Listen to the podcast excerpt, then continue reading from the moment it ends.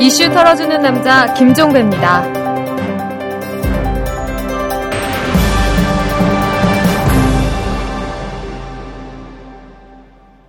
자, 여러분 반갑습니다. 아, 이미 홍보 동영상이나 트위터를 통해서 이털남의 출범 소식을 접하셨을 테니까 긴 말 드리지 않겠습니다.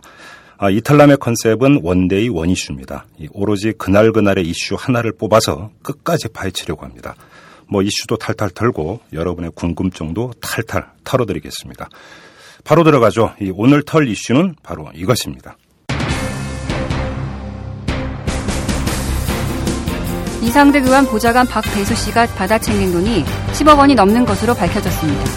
검찰은 이국철 SLS 그룹 회장과 유동천 제1저축은행 회장 등으로부터 구명노비 등 각종 청탁 명목으로 거액을 수수한 혐의로 박 씨를 구속 기소했습니다. 참 부끄럽고 어, 정, 정말 창피합니다. 저도 뭐 조심해서 살았는데 민주노동당이 내곡동 사저터를 헐값에 매입하도록 지시한 혐의로 이명박 대통령 부부를 서울중앙지검에 고발했습니다. 대통령 부부가 임기 중 함께 형사 고발된 것은 이번이 처음입니다. 이시영 씨의 부담은 20%입니다. 20.74%. 장부상에는 말이죠. 총 공시가 대비 분기 지분율이 이시영 씨가 54%입니다. 이름 세 글자만 들어도 알만한 사람이 뒤에서 책임질 것이다. 검찰은 성관이에 대한 디도스 공격을 실행해 구속된 IT 업체 직원 황모 씨에게서 주범 공모 씨가 공격 당일 이와 같은 얘기를 했다는 취지의 진술을 확보한 것으로 알려졌습니다. 범죄 집단을 세조해서 국가 기관 시설을 무력화시키는 이런 범법 행위를 저질렀다. 선거 테러 행위라고 아니할 수가 없습니다.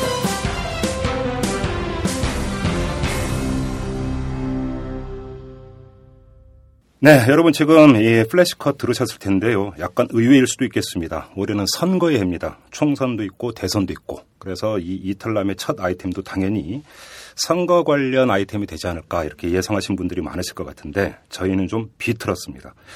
이 저희 첫 아이템으로 검찰을 꼽았습니다. 이 더 정확히 말하면 MB 정권 비리 의혹 사건을 수사하는 검찰 이렇게 정리를 할 수 있을 것 같은데요.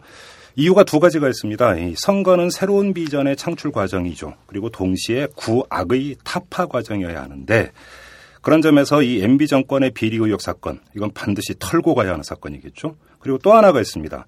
이 선출되지 않은 권력이 선출된 권력보다 더 막강한 힘을 행사하는 것은 난센스 중의 난센스입니다. 이 국민의 통제 밖에서 국민의 뜻을 거스르는 것 또한 난센스이겠죠. 반드시 바로잡아야 합니다. 과연 이 구악을 털 수 있는지 그리고 이 선출되지 않은 권력을 통제할 수 있는지 알아보기 위해서 이 MB 정권의 비리 의혹을 수사하는 검찰의 행태 이걸 저희의 첫 아이템으로 잡은 겁니다. 자, 지금부터 MB 정권의 비리 의혹 그리고 이를 수사하는 검찰의 행태를 본격적으로 털어보도록 할 텐데요. 이 함께 얘기 나눌 분을 모셨습니다. 다 아시죠? 금태섭 변호사이십니다. 이 1995년에 임용된 후에 10여 년간 검사로 재직하다가 2007년에 검사복을 벗은 그런 분입니다. 자, 금태섭 변호사님 안녕하세요. 네, 안녕하십니까. 네. 제 기억으로는 2007년에 검사복을 벗으셨던가요? 예, 2007년에 변호사가 됐습니다. 그때 예. 아마 한 신문에 칼럼을 기고하셨다가 이게 문제가 돼서 사표를 내신 걸로 제가 기억을 하는데. 문제가 됐다기보단 뭐 그것도 계기가 하나 돼서 예, 2006년 9월 달에 예. 신문에 기고를 했었어요. 그때 기고했던 내용이 검찰 수사와 관련된 그런 칼럼 내용 아니었던가요? 예, 검찰 수, 어, 검찰 수, 수사를 잘 받는 법이라는 기고를 했었습니다. 아, 수사를 잘 받는 예, 법. 원래 10회를 연재하려고 하다가 네. 한 번 내고 못했죠. 근데 이 MB 정권 비리 의혹 연루자들은 보면 안 되는 그런 칼럼 같습니다. 그러면 아니면 누구나 그 법에 있는 권리를 다 행사할 수가 있어야죠. 그리고 그렇더라도 충분히 수사를 할 수가 있습니다. 음. 예, 뭐 범죄를 감추자는 취지는 아니니까요. 음, 뭐 피의자 입장에서 수사를 어떻게 잘 받을 것인가 이것도 중요하지만 예. 검찰 입장에서 어떻게 수사를 잘할 것이냐 오늘 그 이야기를 좀 이쪽에 좀 초점을 맞춰서 얘기를 좀 풀어갔으면 좋겠는데 예. 지금 제가 앞서서 이제 MB 정권 비리 의혹 사건 이렇게 언급을 했지만 좀 하나하나 좀 그 구체적으로 짚으면서 이 사건이 어떻게 그러니까 수사가 전개가 될지 예, 예. 좀 시뮬레이션을 좀 해봤으면 합니다. 예. 이제 먼저 가장 큰 사건은 아무래도 이 그 디도스 사건 아니겠습니까? 그렇죠. 예. 이 최구식 한나라당 의원 오늘 뉴스를 보니까 최구식 의원이 한나라당을 탈당하겠다고 예. 이 비상대책위원회 권고를 받아들여서 이제 탈당을 하겠다고 이렇게 이제 밝힌 걸로 나왔으니까 한나라당 의원이라고 표현하는 것은 약간 문제가 좀 있을 것 같고요. 아무튼 최구식 의원의 그 비서였던 공모 씨가 주도를 해서 11.6 서울시장 보궐선거 당일날 새벽에 예. 이 선관위 그리고 이 박원순 당시 후보 이 홈페이지를 이제 그 디도스 공격을 한 이런 사건으로 정리를 할 수가 있을 것 같은데 역시 핵심 중의 핵심은 과연 공 씨, 그 다음에 공 씨의 친구라고 하는 이 IT 업체의 대표 강 씨, 그리고 또 이 박희태 국회의장의 비서였던 김 씨, 이런 사람들에 의해서만 이 사건이 공모가 됐고 저질러졌겠느냐. 아니면 그 윗선이 있는 것 아니냐. 역시 핵심 중의 핵심은 이것 아니겠습니까? 예. 검찰이 이 문제 좀 제대로 밝혀낼 수 있다고 보세요? 어, 일단 누구나 상식적으로 심지어 한나라당 의원들 말, 어, 의원들 말도 어떻게 거기서 끝났겠느냐. 음. 뒤에 누가 있을 거다. 그거는 상식적으로나 누구나 그렇게 생각하는 거고 음. 검찰도 밝힐 수 있으면 밝히려고 할 겁니다. 그런데 문제는 이제 얼마나 의지를 갖고 할 수 있느냐 하는 건데 네. 첫째로는 시기적으로 이제는 정권이 1년 남은 상태이기 때문에 네. 대개 정권 말기에 가면은 이 비리 수사도 많이 시작이 되고 또 정보도 많이 나옵니다. 네. 그리고 이제 예전 정권 초기에는 자기가 뭐 버텨있더라도 이게 보호해 줄 수 있다는 것도 있는데 네. 이제 이 사건 관련자들도 살 길을 찾게 되고 음. 검찰 입장에서도 다음 정권이 어떻게 될지 모 르기 때문에 네. 음. 그런 거를 의식하지 않을 수가 없고 뭐 상식에 맞지 않는 결과를 내놨다가는 검찰 자체가 사실 굉장히 지금 위기에 있거든요. 네. 그래서 쉽게 그냥 넘기기는 어려울 거라고 생각합니다. 아, 그래요? 예. 근데 지금 변호사님 말씀대로 이게 이제 처음에 검찰이 먼저 핸들링 했던 사건이 아니라 경찰에서 경찰이 먼저 이제 수, 예. 수, 그러니까 수사를 했던 사건이었는데 예. 경찰 수사 결과를 보면은 그 최구식 의원의 비서였던 공 씨가 주도를 한 사건 윗선은 없었다. 예. 이렇게 결론을 내렸는데 이 사건이 검찰로 송치된 다음부터 다른 사람들이 이제 등장을 하기 시작했어요. 더 구체적으로. 예. 뭐 이제 그 박희태 의장의 비서였던 김 씨라든지 또 이들 사이에 돈이 오간 사실도 검찰에 송치된 이후에 이제 그 밝혀진 거고 언론 보도만 놓고 보면은 예. 이런 걸 보면 초기에 그러니까 검찰이 일정하게 강도를 갖고 수사를 하는 것 같아 보이기는 하는데 예. 역시 똑같은 질문을 다시 반복해서 드릴 수밖에 없지만 끝까지 가겠느냐. 다시 말해서 윗선이 만약에 있다고 가정을 한다면 예. 정말 끝까지 파헤칠 수 있겠느냐. 예. 최대 관심사는 이것 아니겠습니까? 그래서 경찰에서 이제 경찰관들이 하는 얘기들을 들어보면 돈이 오고 간 것 자체는 본인들도 밝혔었다. 수사 기록 경찰 수사 과정. 경찰 수사 과정에서 나왔었고 예. 수사 기록에도 다 썼다. 음. 말은 은폐하려고 그런 것은 아니다. 음흠. 그런데 어떤 면에서도 지금 그 돈 오고 간 걸 우리가 보면은 대단히 상식에 맞지 않고 의아한 게 많은데 우리가 상식적으로 판단할 때는 그거를 검찰에 송치할 때 다 밝혔으면 좋은데 못 밝히지 않았습니까? 거기에 있죠 일단 첫 번째 의혹이 있는데 이 디, 어, 디도스 사건이 사건이 어떻게 전개됐냐 하는 것도 하나의 관전 포인트지만 근데 잠깐만요. 예. 거기서 중요한 게 김효재 정무수석이 예. 그 경찰 수사 결과 발표를 전후해서 조현오 경찰청장하고 두 번 전화 통화한 사실이 밝혀지지 않았습니까? 예, 그건 그랬죠. 그러면 예. 이제 경찰이 돈이 오고 간 사실까지 확인을 했는데도 수사 결과에서는 빼버렸단 말이에요. 예. 이 과정에서 청와대 의중이라 이런 게 반영됐을 가능성 배제할 수 없는 거 아닌가요? 아, 그거야 뭐 지금 언론에서 그렇게 나오고 있는 건데 네. 문제는 만약에 청와대 의중이 반영이 돼서 그거를 내지 말아라. 음. 고 했는데 이게 검찰에서 밝히기 전에 언론에서 먼저 터져 나왔지 않습니까? 그렇죠. 못 막아주는 겁니다. 네. 예를 들어서 뭐 청와대에서 경찰에다가 대고 너희가 이거를 은폐를 해라. 음. 얘기를 하지 말아라고 얘기했으면 막아줄 수가 있어야 되는데 네. 그런 힘이 없지 않습니까? 음. 검찰에서 어떤 것을 밝혀냈다거나 뭐 뒷선을 찾아냈다고 했을 때 위에서 누르려고 하려면 검찰이 살려면은 막아줘야 되는데 아, 못 끌어 못 끌어고 있는 거죠. 음. 그래서 언론이나 이런 데서 계속 터뜨려 주는 것이 네. 어떻게 보면 끝으로 갈수록 그러니까 끝까지 갈 수 있게 검찰을 밀어붙여 줘야 됩니다. 음, 그래요. 예. 그런데 지금 언론이 터트려 주는 것도 예. 이게 뭐 백지 상태에서 아무 정보가 없는데 언론이 터트릴 수는 없는 거고 예. 일정하게 정보 소스가 있어야만 이제 기사화할 수 있는 거 아니겠습니까? 예.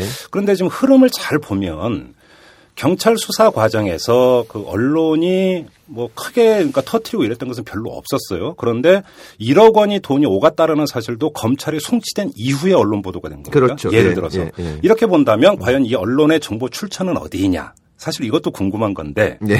만약에 이 언론이 보도했던 이 정보의 출처가 검찰이라고 한다면 일정하게 검찰이 좀 더 세게 수사하기 위한 그 정치적 환경을 만들기 위해서 언론에 언론 플레이를 했다 이렇게도 볼 수 있을까요? 그럴 가능성도 뭐 아주 배제할 수는 없겠죠. 뭐 네. 그 속사정은 모르는 거니까. 근데 음. 정권 말기에 가서 수사를 하는 사건들을 보면 음. 예전에 다른 그 지난번 정권이나 지지난번 정권 때도 모르고 보면 그런 것들이 나옵니다. 예전 같으면 이게 단속이 되는데 음. 예. 안 되기 때문에 예. 그러다 보면은 예를 들어서 뭐 이 사건을 좀 덮고 싶던지 끝까지 안 가고 싶어 하는 사람들이 있다고 하더라도 네. 그러기가 어려워지는 거죠. 그러면 검찰 내부에서 일정하게 이완이 돼버린다 이런 말씀이시죠? 예, 그럴 수 있습니다. 그러면서 어떤 뭐 그 검찰 내부에서 이건 그 밖으로 흘려보내지 말자 하는데 예. 어떤 특정한 검사나 이런 사람이 단독으로 판단을 해서 언론에 흘린다든지 이럴 수도 있다라는 건가요?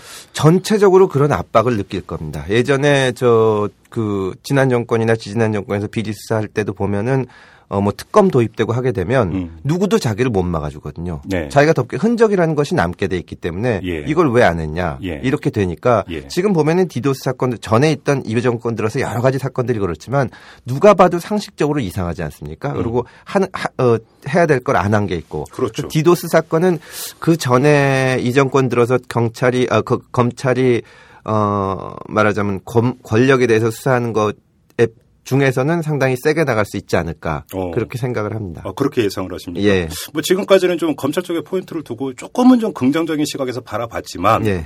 약간 좀 방향을 바꾸면 예. 그럼에도 불구하고 만약에 윗선이 있다. 예. 그래서 검찰이 윗선을 밝혀내는데 그 윗선이라는 사람이 상당히 정치적 중량감을 갖고 있는 사람이다. 예. 만약에 이렇게 가정을 했을 때는 이 사건은 어마어마하게 큰 사건으로 확장이 됩니다.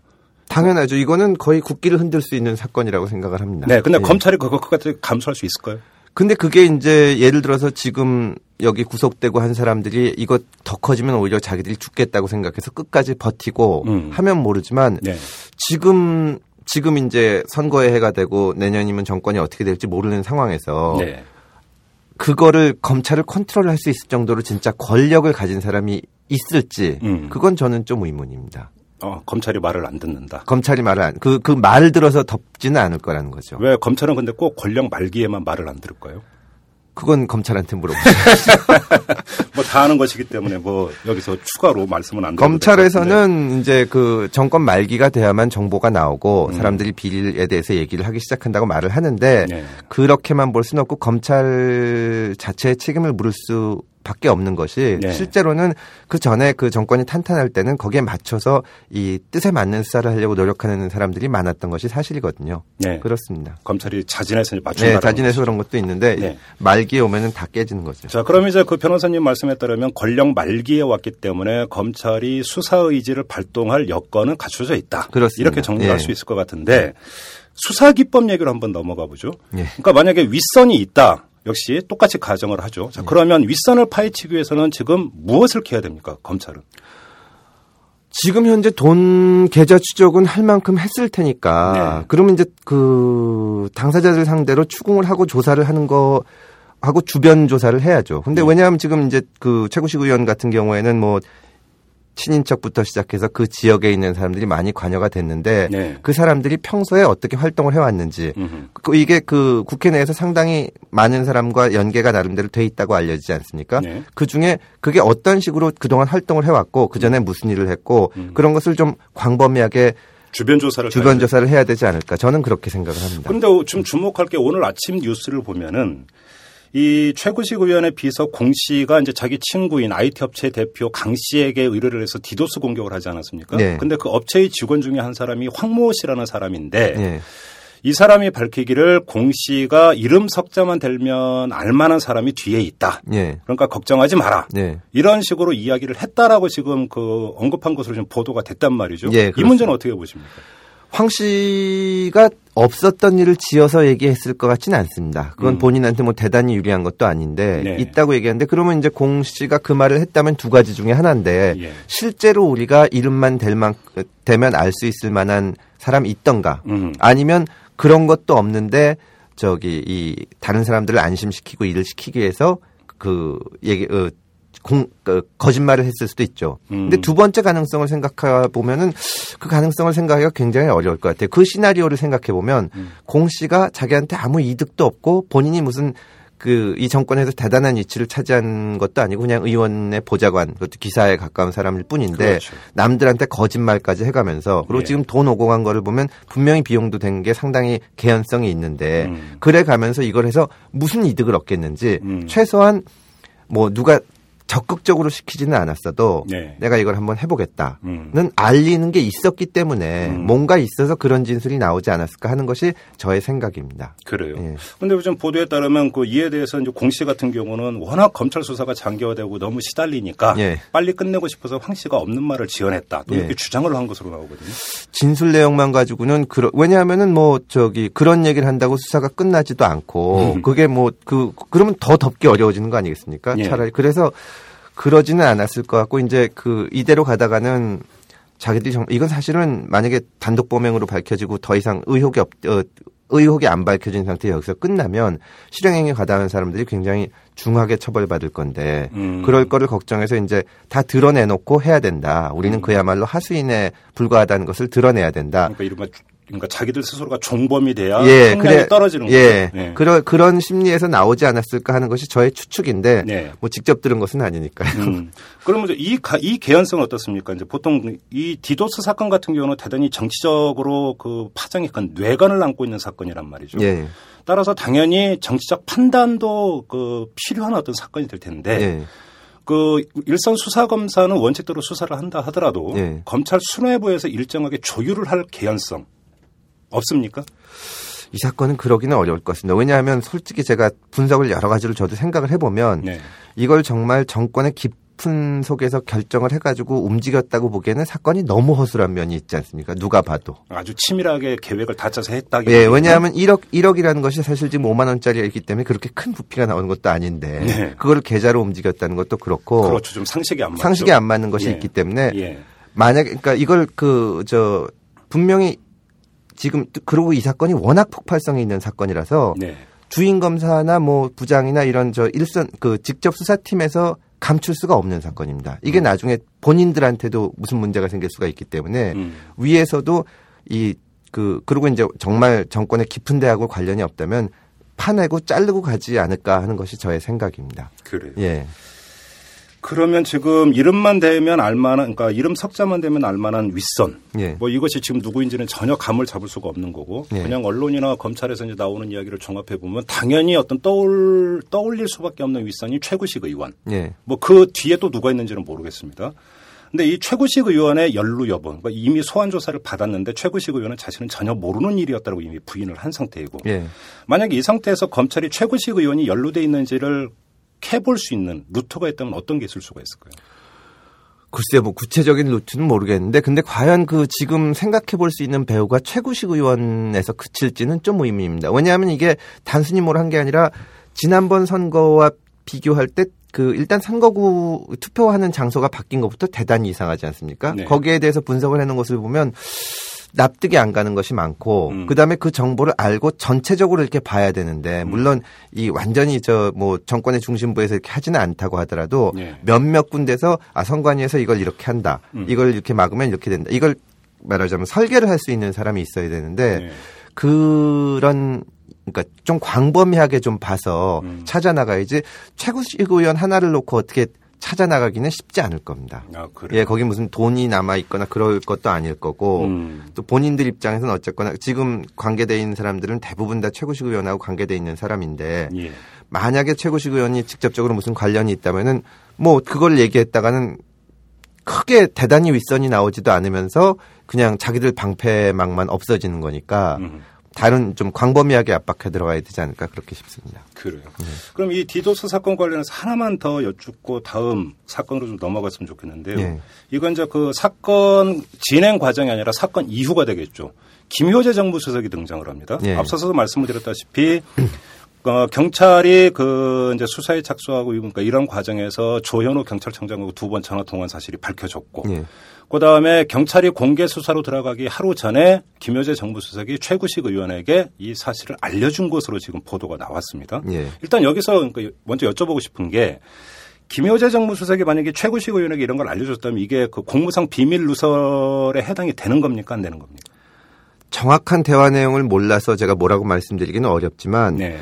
최고식 의원을 둘러싼 사람들이 다 수사를 받고 있다면 음. 적어도 잠재적으로 피의자가 될 가능성이 있는데 그렇죠. 런 상황에서 이 얘기를 했다면 음. 문제가 될 수 있다고 생각을 합니다. 사법적으로도 문제가 될 수 문제가 있습니다. 될 소지가 있다고 생각을 합니다. 그렇습니다. 예. 근데 보통 이제 그 제가 알고 있기로는 중요한 사건이 이제 수사가 될때 예. 보통 이제 청와대 민정 라인을 통해서 검찰에서 보고가 올라가지 않습니까? 올라갑니다. 예. 그러면 그 이 보고가 올라가고 나서 음. 그 안에서 이제 담, 그 개선 라인에 있는 청와대의 담당자들만 알고 예. 내지 대통령에도 보고가 되겠지만 예. 그러면 다른 사람들하고 이야기를 한다든지 관련 기관이나 관련 인사하고 이야기하는 것 자체가 전부 다 일탈된 행위라고 봐야 되는 겁니까? 저도 그렇게 생각합니다. 왜냐하면 아무리 그래도 경찰이나 검찰에서 정말 중요한 사건을 수사할 때 음. 보고를 전혀 하지 말라 그러는 것은 좀 무리스러운 점이 있습니다. 그 이 정도 사건에서 진짜 선거의 공정성이 해치는 건데 네. 대신 올라가서 보고가 올라가는 과정에서 무슨 보고만 받아야 되고 음. 영향력을 행사하거나 지시를 해서는 안 되는데 네. 그러다가도 혹시 무슨 의문이 있거나 하면 음. 이 공식 조직을 통해서 해야지 음. 청와대에서 직접 움직여서 누구한테 물어봐서 어떻게 된 거냐 하고 하기 시작하면 수사 정보가 다 빠지는 거니까요. 어. 그것은 대단히 일탈된 행동이라고 생각합니다. 예, 근데 지금 변호사님께서 이제 그 보고를 하는 것 자체까지 문제 삼기는 좀 어렵다. 그런 현실론을 말씀을 하셨는데. 예, 예. 근데 또 한편으로 보면은 두 가지 면이 있는 것입니다. 첫째, 그 민정 라인을 통해서 보고가 됐을 때 네. 과연 그것이 담당자들만 알고 함구를 할 수 있겠느냐. 인지상정이나 여러 가지 어떤 그 돌아가는 메커니즘으로 볼때 예. 여기서 뭔가 당사자나 이런 사람들이 사건을 무마하거나 사건을 축소하거나 이러기 이럴 수, 이렇게 하기 위한 행동을 어떤 촉발시킬 수 있는 요인들이 발생하지 않겠느냐. 예. 두 번째 보고가 되면은 정권 입장에서는 청와대 입장에서는 정치적 유불리를 당연히 따질 테니까 예, 예. 이 보고가 결국은 검찰 수사에 대한 정치적인 어떤 간섭이나 압력을 결국은 야기하는 측면도 있는 게 아니냐. 이렇게도 볼 수 있지 않을까요? 아, 그거는 이제 그것만 놓고 생각해서는 안 되고 네. 검찰의 중립성이나 이런 거를 지켜줄 수 있는 제도나 음. 여러 가지가 갖춰진 상태에서는 이제 보고 가능하다는 거지. 네. 지금처럼 이렇게 심심하면 전화해서 할 수 있는 상황에서는. 아, 요즘은 심심하면 전화하는 아니 그게 아니라 그 이 검찰 청와대하고 검찰하고 관계가 계속 문제가 많았었으니까요. 음. 어떻게 보면은 이론적으로 되면은 충분히 보고도 할 수 있고 하는 거 아니냐고 얘기를 하지만 네. 실제로 사건에 있어서는 이번에도 저 경찰에 전화하고 한 것이 음. 단순히 이 저 뭐 단순한 보고나 사실적인 것만 얘기하는 것이 아니니까요. 이제 음. 근데 예를 들어서 법원에서 재판을 하는데 이 사건이 유죄가 될 거냐 무죄가 될 거냐 이거는 정말 보고도 이루어져서는 안 되는 거지만 말도 안 되는 예. 그건 말도 안 되는 말도 안 거지만. 예. 그거보다는 이제 좀 덜하니까요. 음흠. 그 상황에서는 보고는 이루어져야 되는데 네. 이게 영향력이 행사되는 문제가 생기면 음. 이 그걸 사회 전체적으로 문제가 돼야 되는데 어떻게 보면 좀 당연시 여기는 분위기 있고 그래가지고 하긴 뭐 제도라고 하는 게 중요한 게 아니라 그 제도를 누가 어떤 마인드로 운영하느냐 그것이 이거에 따라서 더- 예. 보면 결국은 제도의 성패가 달라지기도 하니까요. 예. 이 문제는 좀 나중에 한번 다시 한번 짚어보도록 하고요. 예. 이번에는 그 이상득 의원 보좌관이죠 박배수 씨 예, 예. 사건으로 좀 넘어갔으면 좋겠는데 예. 이 사람이 지금 받은 돈만 검찰을 통해서 확인된 것만 10억 원이 넘습니다. 예. 이게 보좌관 물론 이제 그 박배수 씨 같은 경우는 상당 기간 동안 이상득 의원을 보좌를 했던 사람이고 이른바 이제 뭐 왕 보좌관급 이렇게도 이제 볼 수 있는 사람이기 때문에 그 급이 높다. 예. 뭐 이제 여의도에서 이야기하는 식으로 한다면 그런다 하더라도 10억 원을 개인적으로 과연 수수했겠느냐. 여기에다가 이 이상득 의원실 직원들이 여러 명이 연루가 돼서 돈 세탁을 한 지금 정황이 포착이 됐고 예. 또 차명 기자도 나오지 않았습니까? 예. 이돈 박배수 씨 개인이 받았다고 봐야 될까요? 대단히 의문스럽죠. 그거는 그렇게 개인이 받았다고 본다면 이상득 의원이 거의 그 왕따를 당했다고 해야 되는데 의원실 안에서 과연이 그 과연 그분이 그러실지 참 의문입니다. 이게 뭐 한두 푼 돈도 아니고 음. 상당히 큰 돈이고 그 직원들 입장에서도 이게 자기 이름 사용하고 그 이 돈 세탁이 이루어지는 거기 때문에 예.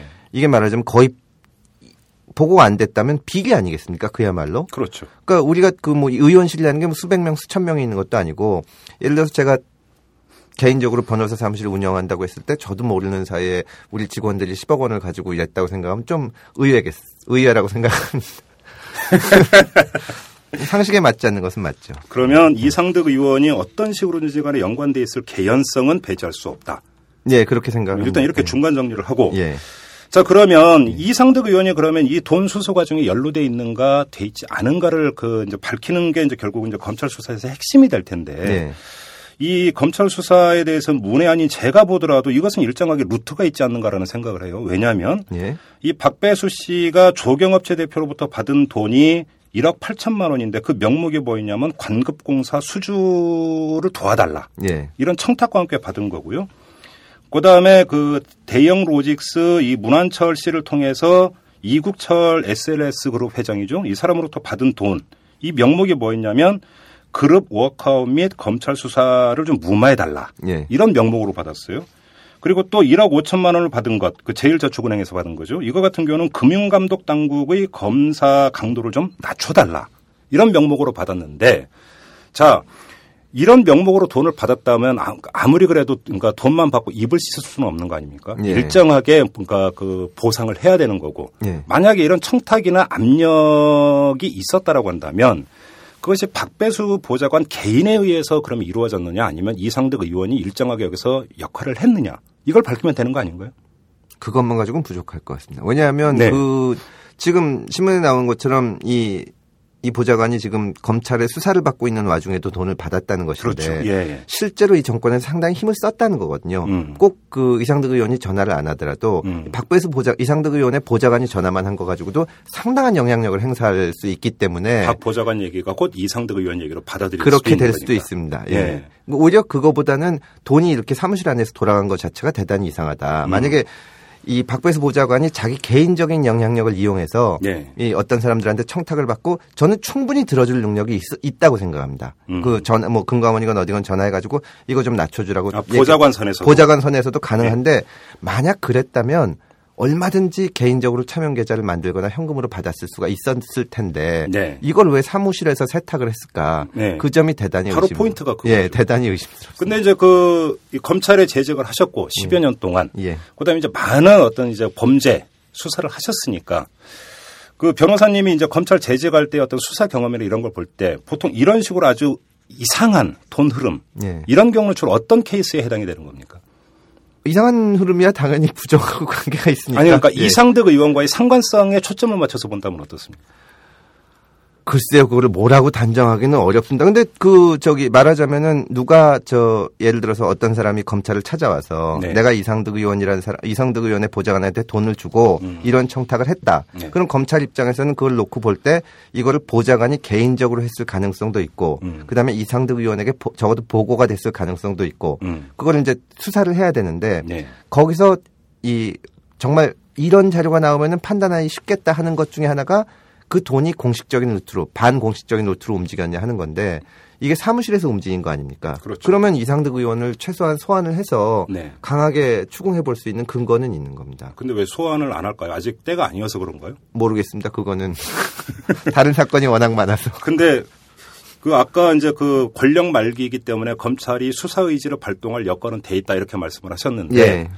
이상득 의원 건과 관련해서도 그런 여건이 마련돼 있다고 보십니까? 어, 저는 그렇다고 생각합니다. 그렇습니다. 예, 왜냐하면 이상득 의원도 또 이 보좌관 사건이 나와서 그 전까지는 뭐 저는 언론 보도된 거 아니면 모르지만 네. 완강하게 다음번에도 출마하실 거라고 발표를 하신 거라고 쭉 나왔었는데 네. 이거 나고는 불출마 선언하고 예. 본인도 아는 거죠, 이게. 그렇다면 음. 검찰에서도 이게 그 예전 같지는 않다고 생각을 할 겁니다. 그래요. 예. 그러면 상당히 그 파헤칠 가능성이 있다.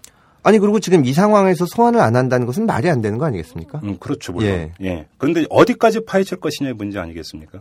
이게 지금 박배수 보좌관이 받은 10억 원 상당의 돈과 예. 관련된 상관성만 밝힐 것이냐 아니면 이것이 이제 그 기점이 되고 계기가 돼서 이상득 의원의 또 개인 비리 예를 들어서 만약에 있다면 예. 여기까지 확장을 할 것이냐 저는 더 나간다고 봅니다, 이거. 더 나간다고 왜냐하면은? 예. 지금 저 이 만약에 이 10억 원만 가지고 수사를 하면 네. 그래가지고 결과가 여기서 무슨 저 진- 만약에 만약에 이상득 의원이 관련이 있어가지고 이 사법 처리가 된다거나 하면은 멈출 수가 없을 것이고.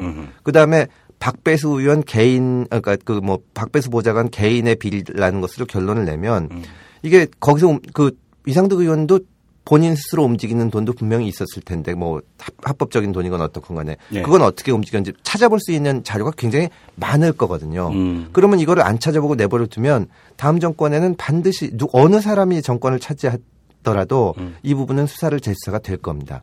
그러려면 여기서 밝힐 수 있는 데까지 밝히고 할 겁니다. 이상득 의원은 이명박 대통령의 친형입니다. 예, 그렇죠. 예. 청와대가 액션을 안 취할까요?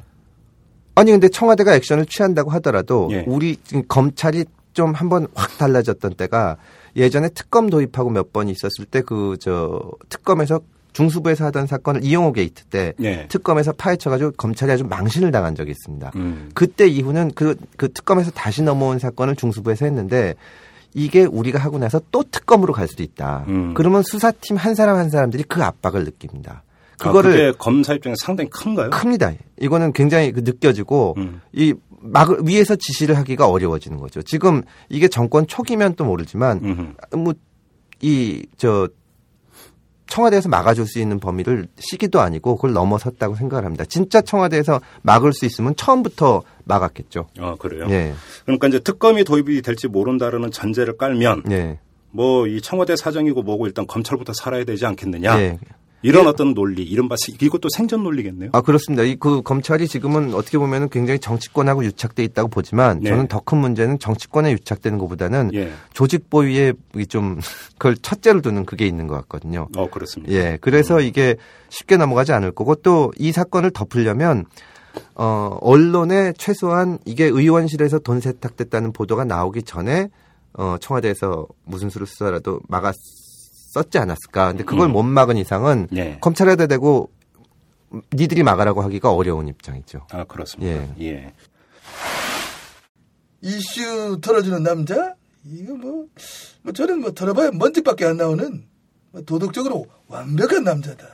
그런 확신을 저는 막 가져 있습니다. 이 내곡동 사건 어떻습니까? 지금 이 내곡동 사전 문제 이제 상당히 컸었는데 예. 그리고 나서 지금 그 민주노동당 지금은 이제 통합진보당으로 다 합쳐졌습니다만 예. 민주노동당에서 고소를 했어요. 예. 검찰이 수사를 안 할 수가 없는데 이거 어떻게 핸들링 할 거라고 예상을 하십니까? 글쎄요, 이거는 현직 대통령이고 현직 대통령은 뭐 재직 중에는 형사상 소추가 안 되기 그렇죠. 때문에 예. 이상득 의원이랑은 또 전혀 다른 문제인데 그렇죠. 이건 어떻게 보면은 사실 누가 봐도 말도 안 되는 점들이 많이 있지 않습니까? 그 이해를 할 수가 없는 대목이 몇 군데가 있죠. 예. 하등의 지금 저기 그 이 해명 자체가 없습니다. 음. 앵간만 하면은 청와대에서 이건 이렇다 저건 저렇다 해서 뭐 적절하진 못했어도 뭐 무슨 문제는 없다거나 이게 나올 텐데 그냥 지금 대답이 없는 상황이거든요. 네. 그래서 검찰로서도 굉장히 곤혹스러울 겁니다. 음. 이게 무슨 법적으로는 지금 저기 저 그 이명박 대통령 부부를 고소했던 거그 고발한 것으로 알고 있는데 네. 뭐 형사상 소추가 유예를 안 받는 것은 대통령뿐이지만 그렇다고 해서 이거를 바로 손을 대기는 현직 대통령에 대해서 그렇고 이게 가장 어려운 사건 현재로서는 그럴 수 있습니다. 그러면 이거 시간을 질질 끈다고 봐야 됩니까?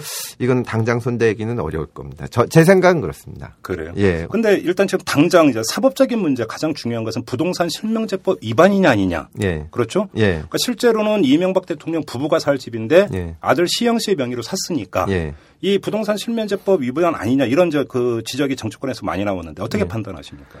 글쎄요, 그거는 사실관계를 정확하게 봐야 되는데 네. 위법할 만한 소지는 충분히 있죠. 그리고 그것도 문제고 그다음에 이제 그 예산하고 섞어가지고 이쪽에 국가 예산을 전용해서 준 것이 아니냐. 그렇죠. 그런 이- 그러니까 말하자면 이게 논리적으로 좀 모순에 부딪히는 게 아들 명의로 부동산을 샀는데 음. 뭐 부모가 돈을 빌려줬건 어쨌건 간에 일단 산 것은 아들이니까 네. 부동산 실명제법 위반은 아니다. 음. 그, 존, 어, 그 저기 이 그렇게 그런 논리로 가면 음. 그러면 어쨌거나 아들이 산 건데 거기 왜 개인한테 국가 예산이 이렇게 들어가 주냐? 그렇죠. 건 예산 낭비 아니냐? 이렇게 그렇죠. 가는 거고 이건 사실상 공적인 거고 대통령 사저로 쓸 건데 아들 이름 빌렸다. 어, 그럼 그, 그거는 지금, 지금 그 중요한 말씀이신데 실명제 위반이 갖고 우리가 아주 예. 예, 해명이 어려운 겁니다. 고정관념에 빠져 있습니다. 아주 지금 중요한 점을 지적을 하셨는데 대- 이명박 대통령 부부가 퇴임 후에 살 집이라고 하지만 소유권은 아들 명의로 되어 있으니까 예. 그죠.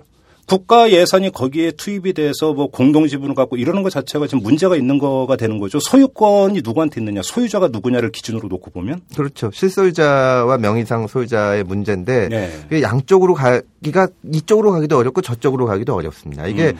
참 저로서도 이해하기 어려운데 최소한의 법률적인 검토도 안 거치고 간 것이 아닌가 음흠. 그런 느낌이 듭니다. 너무 편하게 생각하시는 것 같아요. 이 법률 문제에 대해서. 편하게 생각한 걸까요? 아나무인이었을까요? 그 모르겠습니다. 그리고 지금 이게 이제 지금 말씀하시다가 나왔지만 네. 시영 씨 지분의 어떤 그 땅과 이런 것은 아주 싸게 샀고 예, 그렇죠. 경호처 예. 소유의 어떤 것 지금 그래서 경호처가 지분을 갖게 되는 땅은 뭐 거의 네 배 비싸게 사고 예. 결국은 그래서 국가 예산을 들여갖고 비싸게 살면서 아들 시영 씨에게 경제적으로 혜택을 준 게 아니냐. 예. 이게 지금 또, 또 하나의 문제 아니겠습니까? 그렇습니다. 그 부분을 따져봐야 됩니다, 사실은. 만약에 예. 이런 의혹 제기된 의혹이 사실로 확인이 된다면 이것도 네. 사법적으로 문제가 될 수 있는 건가요? 문제가 될 수가 있습니다. 어디에 어디에 저촉이 되는 겁니까? 배임이 될 수가 있습니다. 배임에 해당이 됩니까? 왜냐하면 국가 예산을 그렇게 함부로 쓰면 안 되는 거고 음. 말하자면 이 땅, 이 여기가 그 저 아들 명의로 이시영 씨 명의로 산 것이 이시영 씨 실소유고 네. 뭐 명의도 실- 그래서 개인이라면 국가하고 서로 어떻게 보면은 누가 싸게 이쪽에서 싸게 사면 이쪽에서 비싸게 사게 되는 건데 이해관계가 그렇죠. 충돌되지 그렇죠. 않습니까? 예, 예, 예. 근데 지금은 거의 뭉뚱그려서 갔으니까 음. 앞뒤가 안 맞는 거죠. 음, 그래요. 예. 그런데 별로 검찰 수사가 발빠르게 움직일 것 같지는 않다. 쉽- 일단 쉽지는 않을 겁니다. 제, 제 생각은 그렇고 검찰도 이거는 뭐그 한 최소한의 고려는 하지 않을까 싶습니다. 아까 이제 쭉 말씀하시면서 권력 말기란 걸 참 강조를 하셨는데 예. 대통령과 직결된 사안에서는 또 예외 사항이 있나 보죠. 모르겠습니다. 지금 워낙 비리 사건이 많이 터져 나오니까요. 일단 선발도 부족하지 않을까 싶은 생각도 있습니다. 그래요. 네. 아무튼 이 사건 같은 경우는 그렇게 즉각 수사해서 국민이 속 시원할 정도로 다 털 것 같지는 않다. 왜냐하면 이거는 그렇게 조사를 할 게 많지가 않거든요. 그렇죠. 오래 예, 끌 사건이 오래. 끌 사건은 아닙니다. 이거는 그 인원 투입해서 하면은 금방 끝나는 건데 사실 사건 개요는 이미 다 나온 다 거고. 나와 있는 거고 법적인 판단만 하는 건데 그렇죠. 예. 그게 굉장히 정치적인 부담이 되기 때문에 음. 시간을 끌지 않을까 하는 것이 저의 생각입니다. 근데 이게 또 이 정권을 만약에 넘기면 네. 그 다음 정권한테도 부담이 되는 사건이 되는데요. 그러면 그렇긴 하죠. 근데 피고 발인이 대통령 본인이기 때문에 예. 이건 다른 사건이랑 달리 좀 그쪽에서도 그렇게 볼 겁니다. 뭐 다음 대통령도 자기가 고발당할지도. 알겠습니다. 또 이 BBK 사건을 안 짚을 수가 없는데 예. 형식적으로는 2007년 대선 때 참 BBK 논란 어마어마하게 컸던 논란이었는데 아무튼 검찰 수사로 형식적으로는 일단락된 것처럼 보였었습니다. 예. 그런데 지금 다시 불거지고 있습니다. 그렇습니다. 구체적으로 두 가지 계기가 있는데 하나는 이 가짜 편지 사건이 있었어요. 예. 이거를 이제 그 이 방송을 듣는 분들의 이해를 돕기 위해서 잠깐 설명을 드리면 예.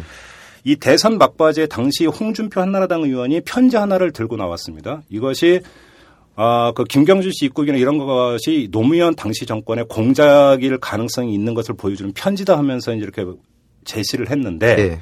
알고 봤더니 이게 가짜 편지인 것으로 예. 이렇게 이제 밝혀졌는데 이 문제와 관련해서 김경준 씨가 지금 고소를 했습니다. 예. 그러니까 검찰에 다시 수사를 하지 않을 수가 없는 상황에 직면을 했는데 예. 이미 검, 검찰은 2007년에 결론을 내린 거 아니겠습니까? 물론 사건의 성격은 물론 조금은 다릅니다만 예. 검찰 어떻게 수사할 거라고 보십니까? 이거는 당연히 그, 그, 그니까 말하자면 법원에서 판결을 내린 사건이 아니기 때문에 결말이 난 것이 아닙니다. 네. 검, 그 새로운 증거가 나오면 얼마든지 다시 수사가 될 수가 있는 건데 음. 지금 BBK 문제에 대해서는 뭐 저도 잡혀갈지 모르니까 뭐 함부로 말을 할 수는 없지만 여러 가지 의문이 터져 나오고 있고 그래서 그 그리고 이제 그 이 관계자들 심지어는 이명박 대통령마저 어디 여기저기서 말씀하시는 거 보면 앞뒤가 안 맞는 부분도 있고 네. 지금 근데 그 이 도저히 납득할 수 없는 결과들이 많이 있기 때문에 분명히 다시 수사는 될 건데 근데 과연 어, 이 정 권 내에서 수사가 될지는 약간은 의문이 있습니다. 왜냐하면 검찰에서 어떤 결과를 내더라도 지금 믿을 수, 믿지를 않는 분위기이기 때문에 국민이 예, 국민이 믿지를 않고 검찰도 그것을 알아서 음. 그러니까 시- 뭐 진짜 뭐 지금까지 수사 결과랑 180도 다른 것이 사건의 진상이고 예. 그거를 속 시원하게 발표, 밝혀낸다면 모르지만 음. 그게 아, 그럴 자신이 없다면 이건 어떻게 해도 안 되지 않을까 음. 그런 생각이 있습니다. 근데 심지어 검찰 주변에서도 이 사건은 수사를 나중에 다시 할 거라는 얘기가 쭉 있었기 때문에 아, 그 전에 전부터 네. 전부터요. 예. 음. 근데 지금 더군다나 상당한 근거가 있는 문제점들이 터져 나와서 네. 뭐 미국 어, 뭐 여러 가지 문제들이 있기 때문에 수사는 다시 할- 하게 되지 않을까 싶습니다. 또 하나가 이제 이 BBK 주가 조작 사건 아니었습니까? 예. 그 이제 그 주가 조작의 피해자들이 미국 연방 법원에 이제 그 항소를 한 게 있어요. 예. 그러니까 이제 주식회사 다스 이 취하 요청을 받아들인 것에 불복해서 이제 항소를 했는데 예. 이것이 이제 미국 연방법원의 판결에 따라서 이것이 그 불똥이 우리나라로 튈 가능성도 배제를 할 수가 없는 거죠. 그렇습니다. 예. 이게 만약에 불똥이 튄다면 어떤 식으로 이게 전개가 될 수가 있는 겁니까? 그러니까 결국은 뭐 저기 거래가 있었다고 보는 거죠. 음. 저그 김경준 측하고 네. 이쪽이 어느 쪽인지 모르지만 거래가 있어가지고 음흠. 돈 문제가 오고 간 건데 이 처음에는 그 미국 연방법원에서도 굉장히 이 거래가 있 지 못하도록 하다가 네. 막판에 이거를 이제 승인을 한 거 아닙니까? 예. 그래서 이게 다시 항소가 돼서 그 과정에서 있었던 어떤 일이 밝혀지면 음. 지금 저희가 보기에 이게 소송을 쭉 하다가 또 양쪽에서 이렇게 취하하고 합의하고 한 과정이 대단히 이상한 거거든요. 음. 그리고 그 과정에서 이제 옵셔널 벤처스 그 피해자 측은 배제되고 이랬는데 네. 거래가 있다고 의심할 만한 상당한 그게 있기 때문에 거래가 있다면 도대체 왜 있는 거냐? 음흠. 뭐 항간에서 그 제기하는 것처럼 무슨 저 음, 여러 가지 뒷거래가 있었던 건지 네. 그런 부분이 다시 짚어지게 될 겁니다. 예, 저도 얼마 전까지 라디오 해봐서 알아요. 예, 쉽지 않아요, 이거. 예. 난 처음에는 저 김종배 씨 털이 많아서 이탈남인 줄 알았어요. 이슈 털어주는 남자라고요. 예. 그잘 털어주세요. 근데 김종배 씨 털은 많아요. 저 지금 한 네 가지 사건 정도를 짚어봤는데 대별이 됩니다. 그러니까 디도스 사건이라든지 아, 이상득 의원 보좌관인 박배수 씨 사건. 그더 나아가서 이제 이상득 의원의 개인 비리가 있느냐 없느냐. 물론 초점은 여기에 있습니다만 네. 이두 사건 같은 경우는 검찰이 그래도 꽤 깊게 이제 수사에 들어가지 않겠는가. 네. 이게 지금 이제 금태섭 변호사의 어떤 그 이제 전망이시고 하지만 이 내곡동 사저 문제, 그다음에 BBK 사건 문제는 이 현 정권 이제 1년 남았는데 예. 현 정권 하에서 수사기가 검찰 입장에서는 참으로 부담스러울 수 있다. 예. 그리고 질질 끌 수가 있다. 넘길 수가 있다. 좀 이런 예. 식으로 좀 정리를 할 수가 있을 것 같아요. 예, 그런 생각이 듭니다. 그런데 이제 그렇게 정리를 하다 보니까 BBK 사건과 내곡동 사건은 이명박 대통령과 직결된 사안이고, 예. 그죠? 디도스 사건과 이제 뭐 이상득 의원과 그 보좌관 사건은 반개의 사건이고, 예. 이렇게 정리를 해도 될까요? 아, 그러, 그렇게 말씀하시면 맞을 겁니다. 예. 그렇습니까? 예. 그러면 이제 아까 그 금태섭 변호사님께서 쭉 말씀하시면서 권력 말기이기 때문에 수사 의지를 발동시킬 여건, 정치적 여건은 돼 있다고 했지만 역시 그럼에도 불구하고 성역은 있다. 이렇게 정리를 해도 되겠습니까? 예, 아무래도 현직 대통령에 대해서는 그런 면이 있죠. 그런데 그렇다면 그런 검찰의 어떤 행태를 보면서 국민이 납득할 수 있을까요? 검찰 개혁은 그 아주 근본적으로 수술을 해야 된다는 것은 어느 정권이 다 어느 정파가 다음번에 정권을 잡더라도 다 동의하는 걸 겁니다. 음. 그래서 이 지금처럼 가서는 안 되고 네. 지금 뭐 지금 말하자면 그 이 정권 하에서 검찰이 보인 행태를 볼 때 아까 제가 말씀드린 것처럼 최선 어, 최선의 결과가 그냥 그 정도 되지 않을까 예상을 하는 건데 음. 사실 있을 수가 없는 거죠. 뭐 현직 대통령이건 뭐건 이게 위법 사항이 있으면은 수사를 하고 그렇죠. 만약에 정말 소출을 하는 것이 문제가 된다고 싶으면 대통령 입장에서 사과를 하고 네. 내곡동 사주 문제에 대해서 위법 사항이 있었다면 음. 이- 만약 에 있는 것을 밝혀졌으면 내가 잘못했다. 네. 그렇게 하고 뭐 그다음에 국민적으로 어떤 정치적인 판단을 받던지 음. 그렇게 가야 되는 건데 이렇게 그냥 아무 일도 없었던 듯이 덮고 넘어가는 것은 유감이다 그러고 덮고 넘어가는 것은 정말 생각하기 힘든 일인데 네. 현재 상태는 그 정도 우리 사회 시스템이 그 정도 아닌가 검찰 시스템이 그 정도라고 생각합니다. 그래요. 예. 그럼 좀 하나하나 좀 검찰 문제를 좀 짚어보죠. 예. 아, 결국은 그러니까 계속 이야기하면서 전제는 권력 말기라는 거였습니다. 왜 검찰은 권력 초기, 다시 말해서 이 권력의 기세가 등등할 때는 제대로 원칙대로 철저하게 수사를 하지 못하고 권력의 힘이 빠졌을 때만 그나마 조금 움직이느냐. 사실은 이렇게 질문을 드리는 저도 답답합니다. 예. 결론이 이미 사실은 나와 있는데 어떻게 보십니까? 일단 그건 양측의 책임이 있는 겁니다.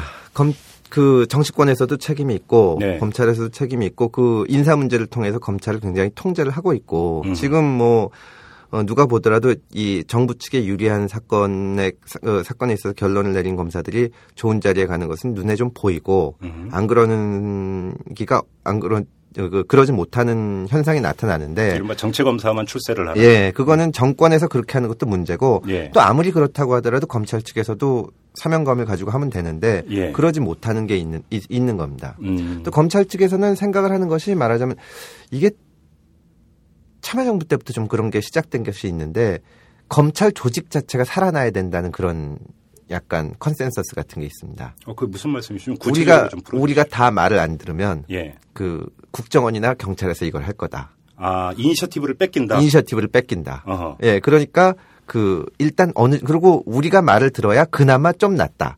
그런 이상한 논리들이 있어가지고 검찰이 지금 이 모양이고. 그러면 국정원이나 경찰이 나서는 것보다 비록 불완전하지만 우리가 나서는 게 예, 그나마 그, 나마 그래도 낫다. 예, 그나마 그래도 조금이라도 더 바뀔 수 있다. 예, 그런 논리가 상당히 통하고 근거가 없는 얘기 같은데. 제가 생각해도 그렇습니다. 그리고 개인적으로는 이제 검찰 인사에 개입을 하고 음흠. 그래서 이것을 검찰을 통제를 하는 것인데 음흠.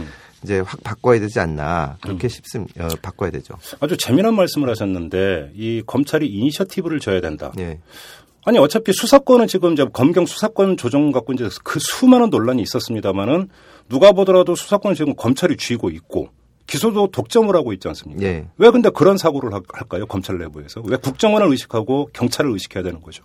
뺏길 수 있다고 생각을 하는 겁니다. 그리고 이제 그, 인- 이, 예전에는 이제 그 어떤 중요한 사건의 정보가 있으면 예. 뭐 저도 직접 받은 것은 아니지만 청와대에서 검찰 쪽으로 정보를 줬다고 알려져 있습니다.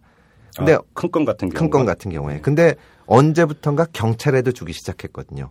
아, 여기서 이, 이 정권에서 빚어진 현상입니까? 그 전부터 그 전부터 예? 있었습니다. 그러니까 검찰이 위기 의식을 느끼고 사랑받으려고 노력하는 겁니다. 오호 그래요? 예. 경쟁을 시키는 거군요. 경쟁을 시키는 겁니다. 그런데 좀 얼핏 들으면 이해를 하기가 힘든 게 어떤 사건이 있는데 그거를 검찰한테만 토스해 주는 게 아니라 경찰한테도 토스해 준다. 예. 그러면 양 경찰과 검찰이 열심히 수사하느라고 겨- 경쟁을 벌이면 수사 성과가 더 있어야 되는 거 아닙니까? 그럼. 아니요. 그러니까 말 잘 들어야 그런 정보를 주니까.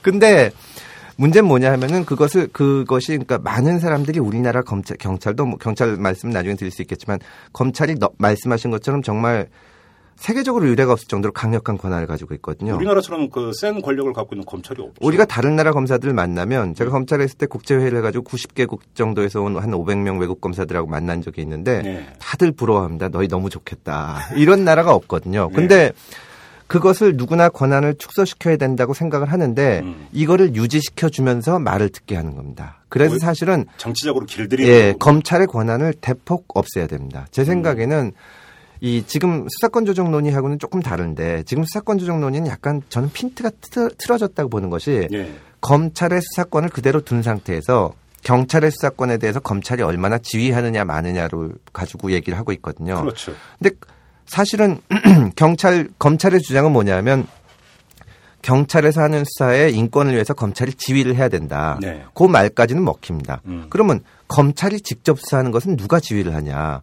왜 니네는 네 맘대로 하냐? 그 말을 할 수가 있거든요. 권력이 지휘하지 않습니까? 그래서 사실은 뭐 중수부를 비롯해서 음. 검찰에서 직접 수사, 수사하는 권한을 없애거나 네. 거의 이제 정말 뭐 몇 년에 한 번 정도 음. 뭐 경찰 비리 이런 특별한 거 할 때 아니고는 놔두, 놔두고 검찰은 기소 내지는 그 저기 거- 경찰을 지휘하는 기관으로만 놔둬야 되지 않나. 그러면 음. 뭐 굳이 사랑받을 필요도 없고 경찰이라는 것을 견제만 하게 되니까. 그렇죠. 그렇게 될 수가 있고 직접 권한은 경찰을 줘야 되지 않나. 음. 그런 생각입니다.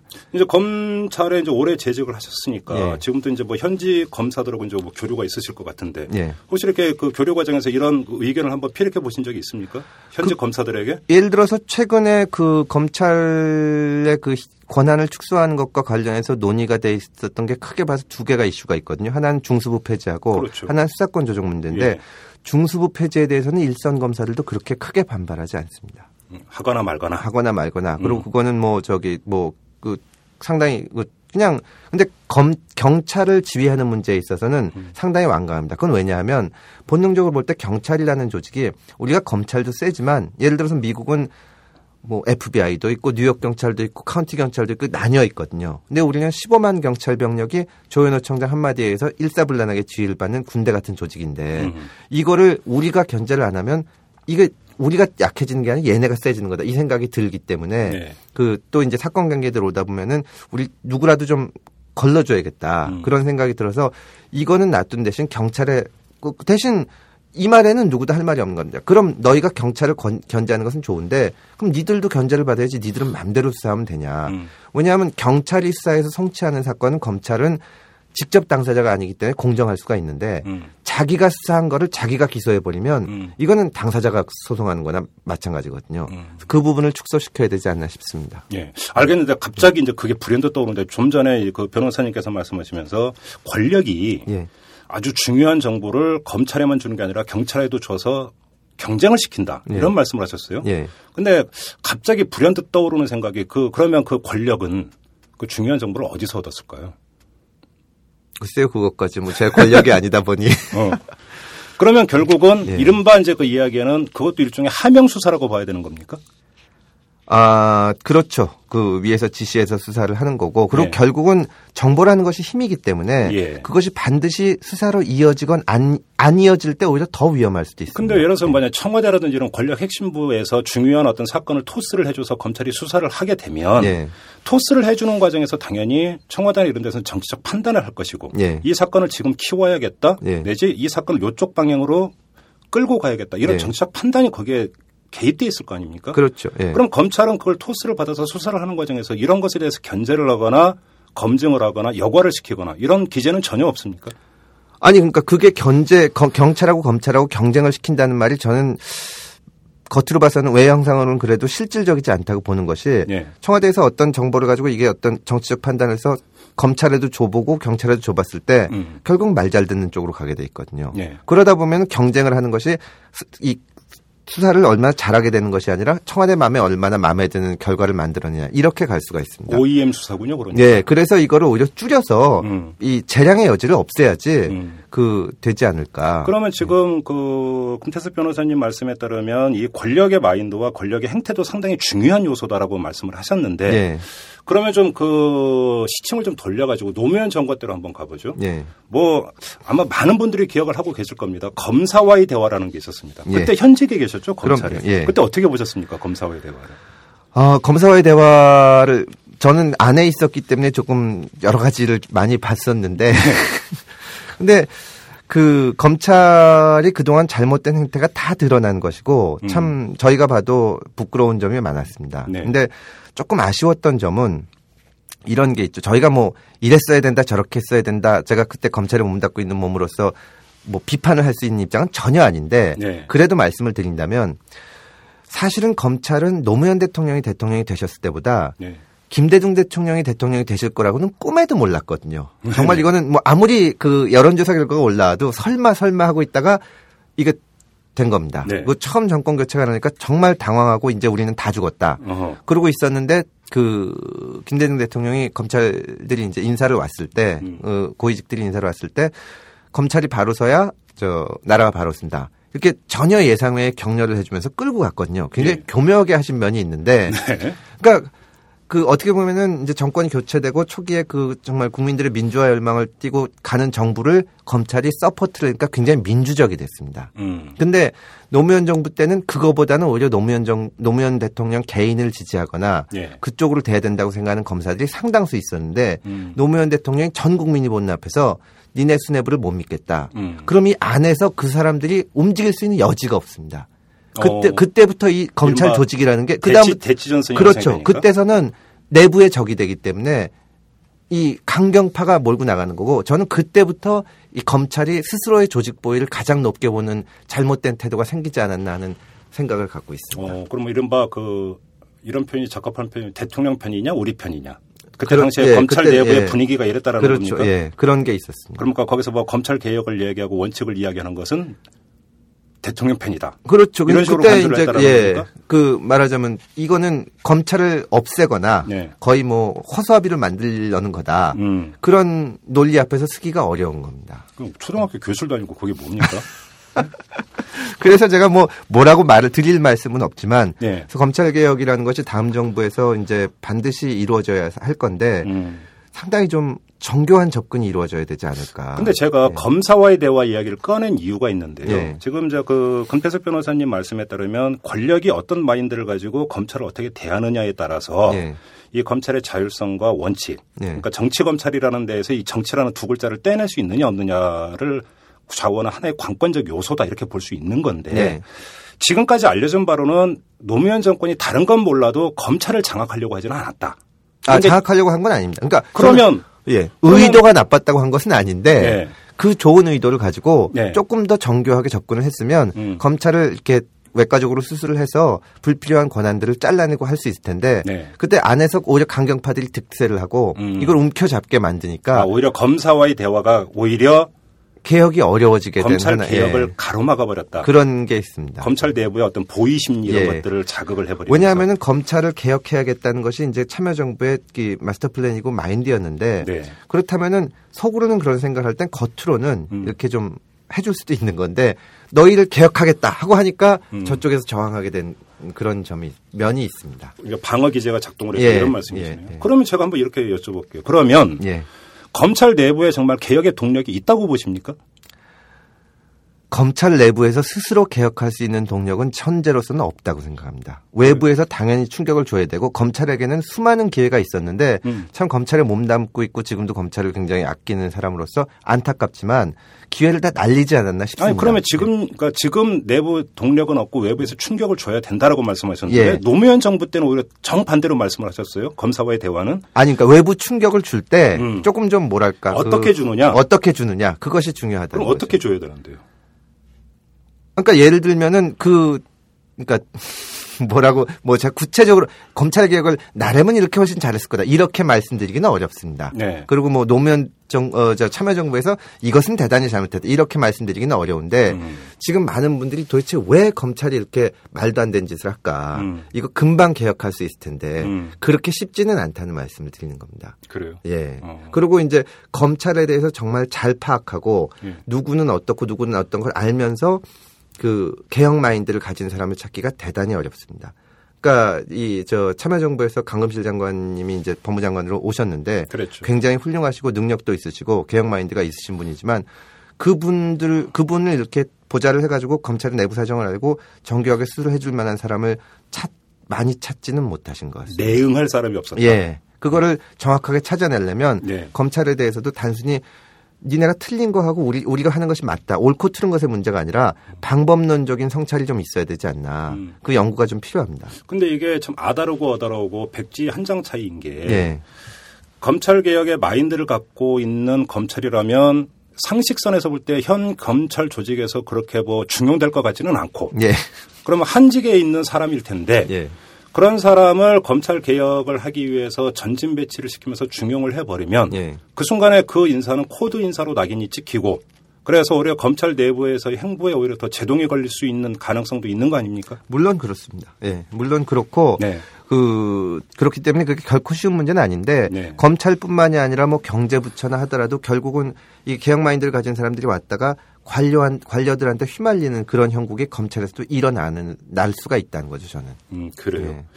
그리고 또 한 가지 이제 보통 이제 그 검사 동일체 원칙이라는 게 있지 않습니까? 예, 예. 이것도 중요한 그 요소로 작용을 하나요? 어떤 면에서 말씀? 그러니까 검찰 안에서 예를 들어서 어떤 이견이 나오고 그거에 대해서 그러니까 들어서 논쟁을 벌일 수도 있고 예. 거기서 먼저 더 구체적으로 갈등으로 가면서 이것이 파열음이 날 수도 있고 하는데 그런 모습을 그러니까 공개가 안 됐을 뿐인지 예. 아예 없었는지를 확인할 길이 없습니다만 예전보다는 많이 깨졌습니다. 그래요. 예전보다는 많이 깨진 게 일단 검사 숫자가 늘어났기 때문에 예. 첫째는 이거는 그 뭐 개개인의 양심 가지고는 안 되는 문제인데 네. 예전에 검사가 몇백 명 수준이나 뭐 천 명 이럴 때는 모든 검사가 검사가 될 때 자기가 검찰총장이 될 생각을 합니다.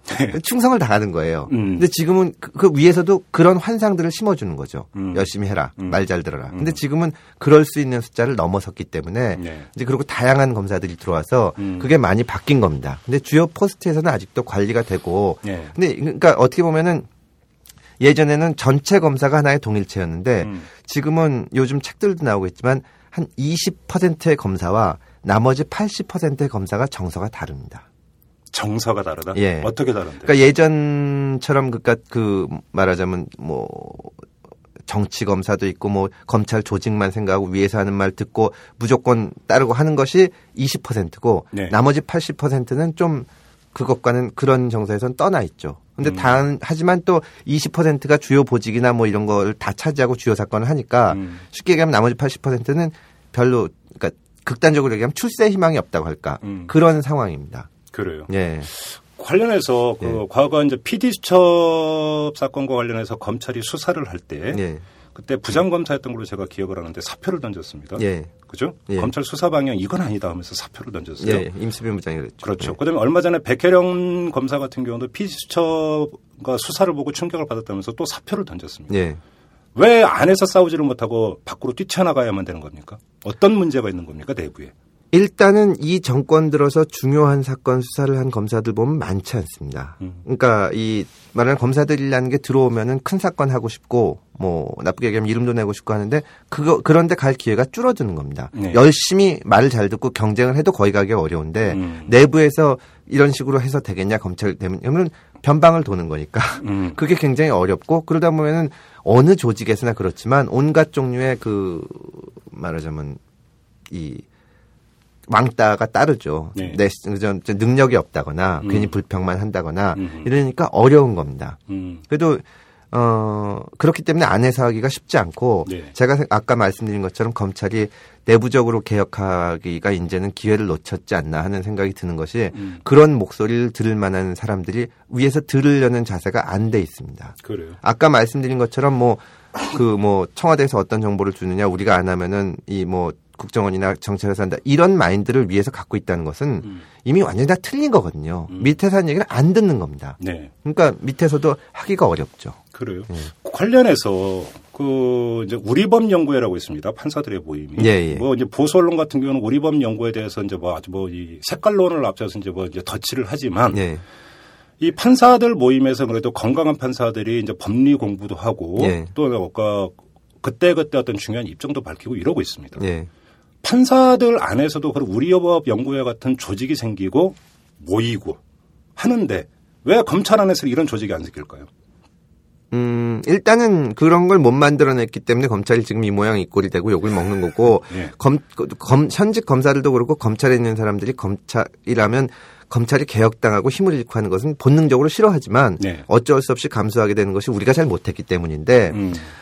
어, 그만큼 검찰이 또 법원에 비해서도 더 강력한 권한을 갖고 있기 때문에 네. 정치권에서 이거를 길들이기 위해서 많은 장치를 만들어 놨습니다. 예를 들면 법원은 인사 문제를 가지고 조정을 하는데 한계가 있습니다. 어. 쭉 평생 같이 가, 아, 한, 이렇게 일정하게 가게 되는데 연차가 되면 연차가 되면 어디 가고, 예, 되고, 그러니까 예. 내가 어디 언, 어, 내년에 어디가 있겠다 하는 걸 알 수가 있는데 음. 검찰은 그게 안 되거든요. 완전 인사권자 마음대로입니다. 마음대로기 때문에 예. 그러니까 뭐 서울에 있다가 제주도 갈 수도 있는 거고 네. 그래서 그런 여건도 그렇지만 그래서 음. 결국은 그래도 어떤 여건에 있든지 간에 지금 이- 이렇게 된 것은 검사들이 반성을 해야죠. 그래요. 네. 무식한 질문이지만 검사가 그렇게 꼭 출세를 해야 되는 겁니까?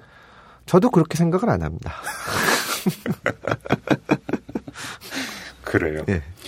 결국은 검찰 개혁 이야기는 참 그러니까 이 귀에 못이 박히도록 참 많이 들었는데 예.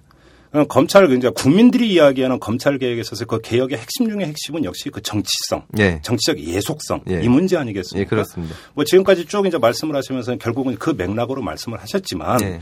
그래도 물론 여기서 어떤 권력의 어떤 마인드, 예. 태도, 철학 이런 것은 논외로 하죠. 예. 다음 정권에 누가 이제 권제 앉을지도 모르겠고 예. 또 이제 그 직관 들어갈 때 마음과 나올 때 마음이 다르다라고 하는 게 인지상정이라고 하니까 예. 그건 논외로 하고 예. 순수하게 어떤 검찰 안에서 볼 때이 예. 정치적 예속성을 근절해내기 위한 가장 강력한 처방이 어떤 게 있을 수가 있습니까? 검찰의 권한을 대폭 축소해서 아무 힘이 없게 만들어내는 게 최고라고 생각합니다. 그래요. 예, 그거 이외에는 지금 방법이 없는 것 같고 음. 그뭐 솔직히 말해서 어떤 정권이 들어오더라도 굉장히 유혹적인 거기 때문에 그리고 검찰 내에서 굉장히 제안을 많이 합니다. 네. 우리가 이렇게 하겠다 저렇게 하겠다. 어떤 제안을 말씀하시는 거죠? 정권을 위해서 충성을 바치겠다. 오. 어, 실제로 그런 뭐 예를 들어서 수사 기획도 한다라는 말씀이십니까? 아니 뭐 그렇게 구체적인 거를 떠나서 예. 자세 자체가 그렇게 돼 있는데 그런 말을 못 꺼낼 정도로 그리고 정치권에서 관심을 안 가질 정도로 일단 힘을 빼야 네. 그 다음에 거기서 새로 출발할 수가 있지. 음. 지금 이거를 우- 움켜잡고 그래도 검찰이 뭔가 역할을 해, 해야 되지 않을까. 음. 이 지금 기존에 이렇게 조직이 있는데 만약에 이제 정권이 어떻게 될지 모르지만 상당히 바른 생각을 가진 사람들이 정권을 잡아서 음. 검찰 개혁 문제를 다룰 때 그리고 이 기존에 이 조직이 상당히 오랫동안 큰 역할을 해왔으니 네. 어떻게 살려서 가져가서 우리가 원하는데 좀 쓸 수 있지 않을까. 음. 저는 그렇게 생각하는 순간 대단히 위험해진다고 생각합니다. 그래요. 이거를 힘을 쫙 빼서 음. 거의 정치적으로는 뭐 예속시키고 싶, 예속시킬 수 있는 쪽에서도 그럴 필요를 못 느끼고 네. 검찰에서도 뭐 우리가 정치권을 위해서 뭐 해줄 일이 없다. 그러니까- 우리는 그냥 사건 수사하고 기소하는 거다. 이렇게 만들어 놓은 다음에 뭐가 시작될 수 있지 권력자 않을까 입장에서 검찰 볼 때 별로 영향가가 없는 싶어요. 집단이다. 예, 그렇게 만들어야 될 그. 정도로까지 힘을 빼야 된다. 예. 그런데 힘을 빼고자 하는 의지와 예. 힘을 뺄 수 있는 힘은 전혀 별개의 문제입니다. 예. 노무현 정권 때부터 이제 공수처라고 그랬죠. 고위공직자 비리 수사처 만들어 갖고 하려고 했지만 예. 성공을 못 했습니다. 예. 다시 말해서 일정하게 검찰의 권한의 일부를 떼어내려고 하는 시도가 없었던 건 아니었어요. 예. 그런데 다 좌초를 했습니다. 예. 그건 거꾸로 이야기를 하면 검찰의 힘, 나아가서 검찰 외곽에 있는 힘이 예. 오히려 권력보다 더 세다 이런 이야기로도 연결이 될 수 있는 거 아닙니까? 그건 당연히 그래서 지금까지 개혁이 안 된 거고요. 네. 국회에서 무슨 저 검찰개혁 법안을 넣으면은 뭐 검찰 출신 의원서부터 시작해서 다 난리를 치는데 네. 근데 역설적으로 말하면 검찰 개혁이 가능하게 한 것이 검찰이라고 생각을 합니다. 워낙 이번 정권에 황당한 일을 많이 하고 월권에 가까운 권한 행사를 했기 때문에 사실 피디 수첩 사건이 뭐니 보더라도 네. 그게 극단적으로 얘기하면 아 극단적으로 아니라 본질적으로 얘기하면 언론 보도가 사실이냐 아니냐는 문제를 검찰에서 우리한테 니네가 취재한 거를 다 갖고 오면 우리가 얘기해 주마 이렇게 된 거거든요. 그렇죠. 그리고 이제 뭐 여기 자료에도 있지만 뭐 민간인 사찰 사건이나 이럴 때서 완전 정치권에 붙는 것을 보이고 지금 심지어는 FTA 나오고 나서는 뭐 저 인터넷에서 떠들면은 형사 소추할 뿐만 아니라 민사적으로 소송까지 하는 걸 지원하겠다. 이런 황당무계한 얘기까지 나왔기 때문에 음. 이제는 국민의 상 다수가 네. 이거는 문제가 있다. 그리고 정치권에서도 예전처럼 검찰을 밀어주기가 어려울 것 같습니다. 이번 정부는 워낙 그냥 그렇게 갔기 때문에 어쩔 수가 없지만 음. 정권이 바뀌면 이 개혁할 수 있는 동력, 동력이 생길 거라고 봅니다. 결국은 검찰 개혁도 선출된 권력에 의해서만이 행사가 될 수 있는 거고 예. 선출된 권력이 누가 되느냐는 결국 또 국민의 선택에 달려 있는 문제. 항상 하는 얘기가 선거를 투표를 잘해야 되는 거 아니겠습니까? 알겠습니다. 근데 지금 계속 검찰에 대해서 말씀하셨는데 예. 그 과거 옛 검찰 동료들이 그 금태섭 변호사님 보면 별로 이 눈초리가 좋을 것 같지가 않습니다. 아닙니다. 또뭐 그거랑 상관없이 친하게 지내니까요.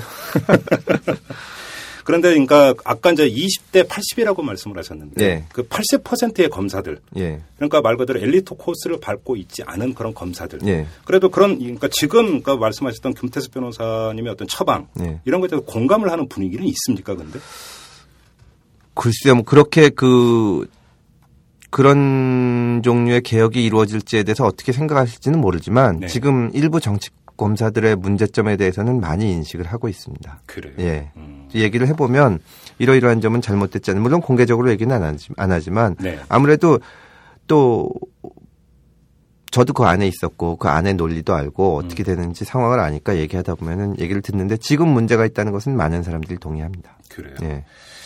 알겠습니다. 지금 뭐 MB 정권 비리 사건, 비리 의혹 사건 그리고 이 그에 대한 검찰의 행태 한 1시간 넘게 지금 금태석 변호사님하고 같이 짚어봤는데요. 갈 길은 상당히 많습니다. 그리고 사실은 난제 중에 난제라고밖에 볼 수가 없습니다. 쉽게 해결될 수 있는 그런 성질의 문제는 아닌 것 같은데 예. 하지만 선출되지 않은 권력이 선출된 권력까지 좌지우지되는 이런 아주 그 전도된 현상이죠. 이건 뒤집혀져 버린 현상인데 이런 것을 바로잡기 위해서는 검찰 개혁밖에는 방법이 없다라고 하는 것이고 검찰 개혁의 동력은 정치권도 아니고 결국은 국민의 투표다. 이런 말씀으로 정리를 해도 될 것 같습니다. 예. 알겠습니다. 오늘 금태석 변호사님 고맙습니다. 감사합니다. 네. 여러분은요, 지금 김종배 씨가 진행하는 이탈남을 듣고 있습니다. 자, 이번에는 검찰 수사 현실이 어떤지 직접 몸으로 겪으신 분을 연결하도록 하겠습니다. 이 검찰 수사 행태가 어떤지 직접 경험을 했던 당사자이신데요. 여러분 다 기억하시죠? 김종익 전 KB 한마음 대표입니다. 이 총리실 공직윤리지원과실의 불법 사찰의 피해자이시죠. 그런데도 불구하고 나중에는 이 횡령 혐의로 검찰에서 오히려 기소가 됐던 그런 분이기도 합니다. 자, 김종익 전 대표를 연결을 해서 이 검찰 수사 문제 한번 짚어보도록 하겠습니다. 여보세요? 네, 안녕하세요. 예, 예, 선생님 안녕하세요. 요즘 어떻게 지내세요? 네, 뭐, 저는 요즘에 이제 그, 어, 적도하의 조선인 반란이라는 예. 그 일본 사람들이 쓴 책을 번역을 해서 이제 어제 출판사에 원고를 넘겼고요. 예. 어, 이제 한 20년 전에 제가 번역했던 매천 황년 선생이 쓰신 오화기문이라는 책을 이제 출판사에서 네. 다시 내고 싶다 그래서 그 원고를. 풀어서 다시 쓰고 있습니다. 그러세요. 그리고 검- 이제 예. 네, 그, 어, 어, 그 번역을 하고, 하는 이유에는 이제 그, 어, 고대에서 이제 민, 민족문화연구소에서 마루야마 마사오 전집일기를 하는데 네. 네, 다니고 있고요. 아, 역사문제연구소에서 세카이라는 잡지 기를 음. 하면서 음. 보내고 있습니다. 근데 이제 다 돈이 드는 일은 아닙니다. 건강은 어떠세요, 선생님?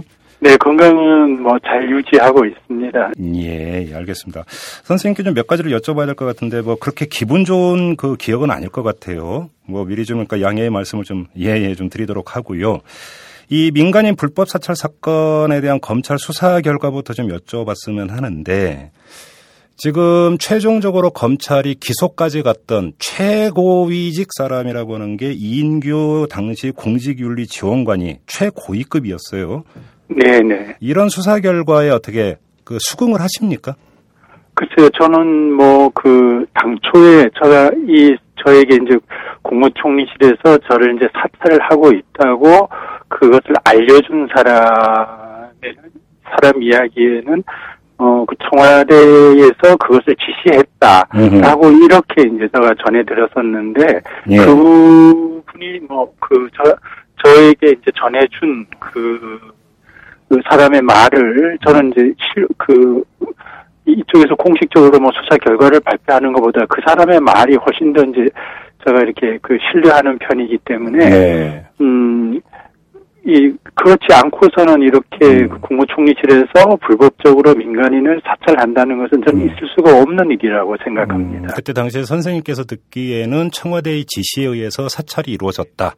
혹시 청와대 어떤 선에서 지시가 내려갔는지까지 구체적으로 들으셨었습니까 당시에?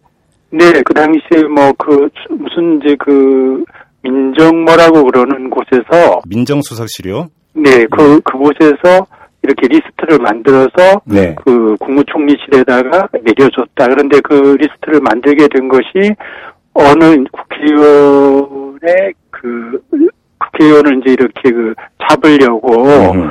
어 그 주변 사람들을 이렇게 이제 리스트를 만들었다고 네.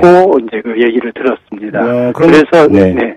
그럼 선생님 말씀에 따르면 그 사찰을 지시한 주체가 청와대의 민정수석실이라는 이야기이고 네, 그렇죠. 저는 분명히 그렇게 생각하고 있습니다. 그리고 당시 그 사찰을 그 지시했던 그 사찰 대상이 선생님만도 아니었고 리스트가 있었다라고 한다면 네.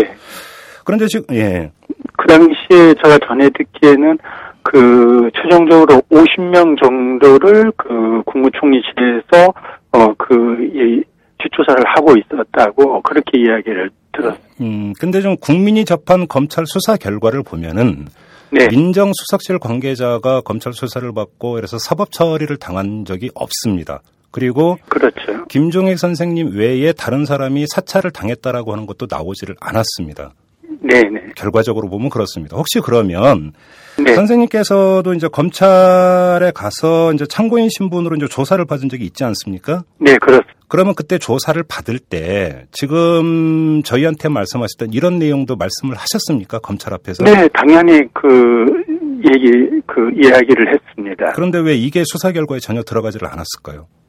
글쎄요. 그러니까 저도 그렇게 에, 뭐 그것뿐만 아니라 네. 음, 그 국무총리실이라는 곳에서 그 어, 공적으로 사용하는 컴퓨터에 그 파일을 다 지워버린다거나. 그렇죠. 증거인멸했죠. 예. 예, 지금 그런 일들이 정말 상상도 할 수 없는 일들이 자행되는 것에 대해서 네. 저는 정말 이해할 수가 없었고요. 네. 그 지금 이제 조금 전에 말씀하셨던 저 이외에도 이제 그 뭐 다른 사람들도 있었다 이런 내용은 음. 나중에 네. 그렇게 해서 조사 받았던 네. 사람들이 실제로 이제 자기도 그렇게 조사를 받았는데 네. 자기는 그 사찰을 당했는데 자기는 이제 뭐 자기가 지니고 있는 어떤 이제 저쪽에서 쥐고 있는 어떤 그 문제점 같은 이런 것 때문에 어 그것을 얘기할 수가 없다. 아. 그러니까 그냥 받았다는 그 사찰을 자기도 당했다는 것은 말할 수 있지만 그것을 공식 공개적으로 이렇게 아. 문제 제기는 할 수 없었다. 이런 얘기는 몇 사람에게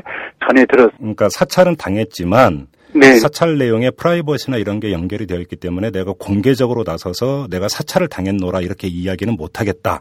이런 말씀이신 거죠? 예, 저쪽에서 일종의 이제 그 사찰 대상자가 말을 할 수 없을 정도의 음흠. 이제 이렇게 약점을 가지고 있기 때문에 네. 자기가 그것을 이제 그 공표하거나 무슨 음. 공개했을 때에 음. 이제 그 받아야 할 이런 그 피해 때문에 음. 어 그것을 그 공개적으로 문제 제기할 수 없었다는 네. 거겠죠. 그런데 이제 그 선생님께서 말씀에 따르면 그 누군가가 선생님이 사찰받고 있다라는 것을 알려줬다라는 거 아닙니까? 네, 그렇습니다. 그러니까 선생님한테 제보한 사람이 있는 건데 네. 이 사람이 용기를 내서 어떤 실체적 진실을 공개할 이런 여지도 없는 걸까요? 그러면?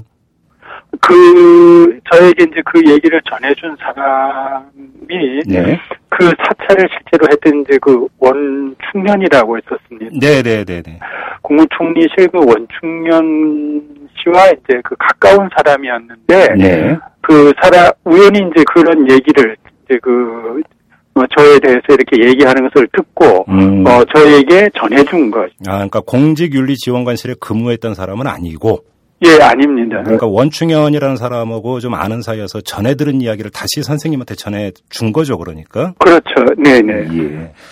그러면 아, 예.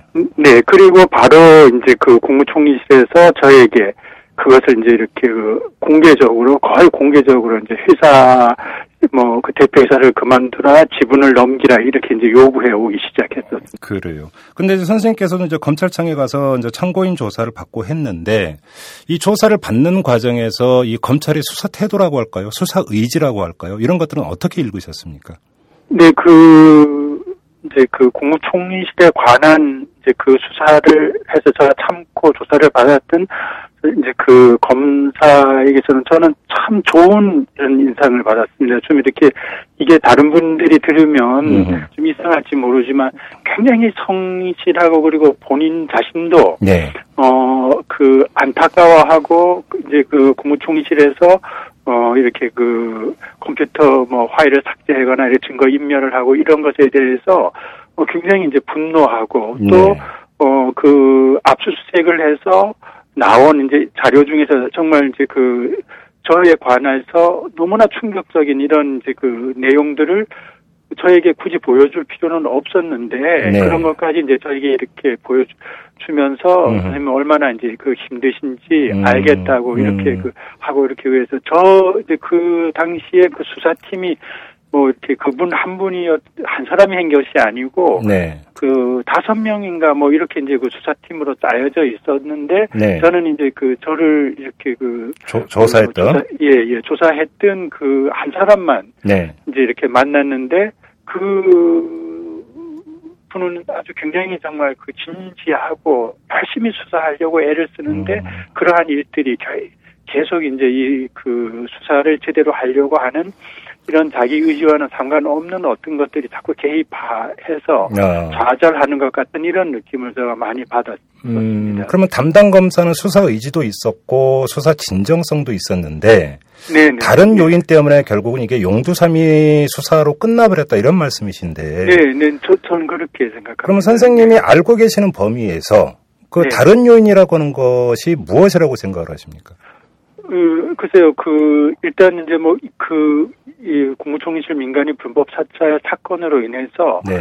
어, 그, 청와, 그, 이명박 정부가 결정적으로 이렇게 그 아주 그 뭐라 그럴까요 도덕적인 이런 그 상처를 입게 되었지 않습니까? 네네. 그런 그것을 이제 감추기 위해서 음. 저를 향해서 이제 뭐 이렇게 그 정말 레드 퍼지 같은 그런 그 행위를 서슴없이 이제 그 어 한나라당 같은 그 당직자들이 하고 이렇게 했었는데 그 이면에는 저는 음.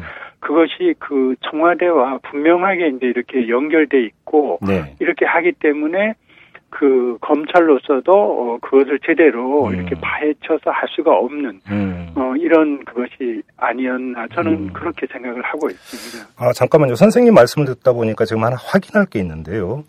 네. 그 선생님께서 참고인 신분으로 이제 검찰에 가서 조사를 받은 날짜가 7월 7일이었습니다. 기억하십니까? 네 네. 네, 이게 네, 이제 7월 7일입니다. 예, 처음 갔던 예, 날이요. 2010년 7월 7일에 이제 그 참고인 조사를 받으셨는데 네. 그때 담당 검사가 그러니까 그예 중에 하나로 이제 증거가 인멸된 사실을 선생님께 알려주면서 되게 이제 그 뭐라고 안타까워했고 이랬다라고 말씀을 하셨거든요.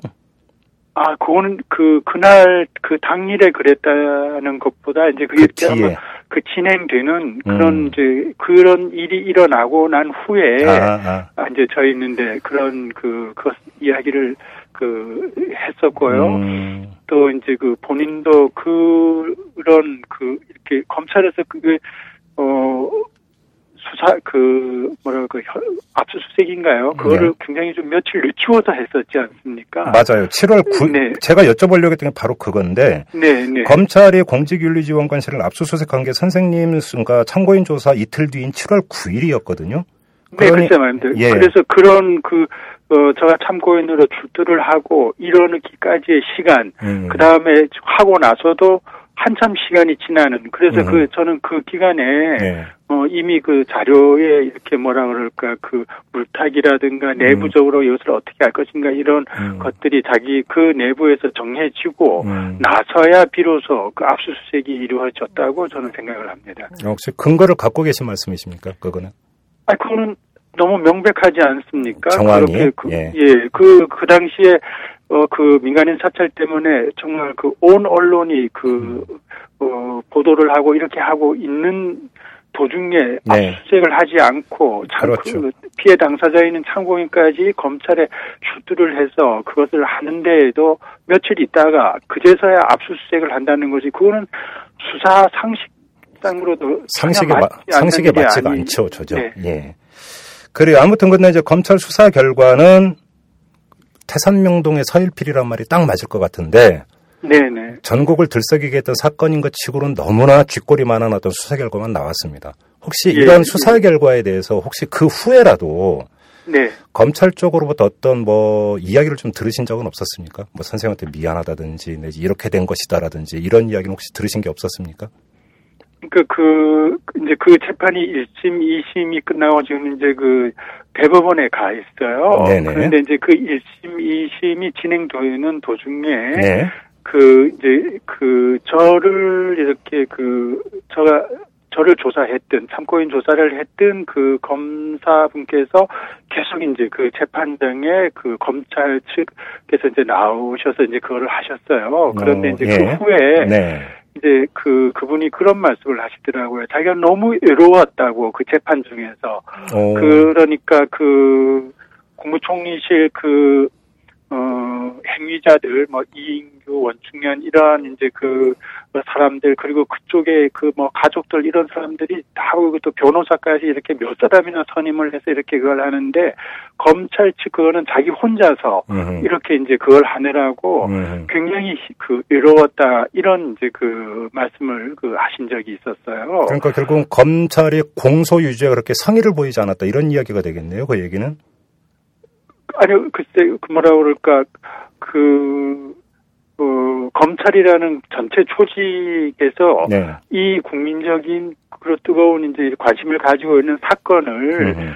어, 다루는 데 있어서 어, 그렇게 적극적이지 그렇죠. 않고 예. 그, 그 검사 한 사람만이 음. 그렇게 그 정말 열의를 음. 가졌고 하려고 이렇게 했던 것이 아닌가 저는 그렇게 생각합니다. 결국은 선생님께서는 애당초부터 검찰은 별로 수사 의지가 없었다 이렇게 보시는 거네요. 그러니까. 네, 그거는 왜 그렇게 생각하는가 하면 이제 처음에 이 사건이 이제 그 어, 경찰에서는 그 무혐의였어요. 그런데 네. 이제 담당자를 바꾸어서 이제 그 뭐 그 이른바 그뭐 쥐코 동영상이라는 것을 제가 제 블로그에 올린 것이 대통령을 그 명예훼손 시켰다 이렇게 네. 해서 이제 검찰로 이첩을 했는데 음. 저는 사실 그 당시에 검찰로 이첩됐을 때 굉장히 기대를 했습니다. 어. 왜 그런가 하면은 그, 그, 그 사실에 다 불, 그 국무총리실에서 불법적으로 민간인을 사찰했다는 그런 것도 다 거기서 인지할 수 있는 서류들이 거기 다 있고 이렇게 했기 때문에 그 담당 음. 검사가 그것을 밝혀서 음. 어그 불법 그거 그 국무총리실의 그 불법적인 사실뿐만 아니라 저에게 씌워진 이제 이런 그 잘못된 그것도 다 이렇게 그 해결할 것이라는 굉장히 기대가 컸었어요. 검찰이니까 네네. 제가 그다 이제 이렇게 기- 그, 이 일을 겪기 이전에 검찰에 가지고 있던 이제 뭐라 그럴까 기대라 그럴까 국민으로부터 유인받은 권력 아니겠습니까? 어쨌든 네네. 그래서 가, 했는데 그게 기소유예를 이제 내고 음. 뭐 끝나버렸어요. 음. 그래서 저는 굉장히 이제 그 실망을 했고 그런데 나중에 한 일인데 그 기소유예를 한 검사가 네. 계속 이제 그 저희가 이제 그 운영했던 회사 관계자들을 통해서 저가 어떻게 지내고 있는지 저 음. 동향을 계속 그 모니터를 했더라고요. 검사가요? 예, 예. 그러니까 그 기소유예를 한 그 검사도 자기가 기소유예를 한 이 사건이 얼마나 그 폭발적인 이런 그것을 안고 있는지를 음. 충분히 알고 있었다고 저는 생각합니다. 어. 그래서 그 사람 저가 어떻게 지내는지 무슨 음. 일을 요즘 하고 있는지 이런 것을 회사 관계자들을 통해서 계속 물었다는 거예요. 잠깐만요. 선생님 여기서 그러니까 선생님이 기소유예 처분을 받았던 사건은 불법 사찰 사건이 아니고 네, 그 선생님이 이제 그 BBK 동영상을 선생님의 블로그에 올렸던 그 건과 관련된 사건 아닙니까? 예, 쥐코 동영상이라고 그러죠. 아, 그 쥐코 동영상. 예, 예, 예. 예. 그러면 이게 그 이 쥐코 동영상 사건 관련해서 검찰 수사를 한 것은 네. 그러니까 민주당 의원이나 PD 수첩이 불법 사찰 사건을 폭로하기 전 아닙니까?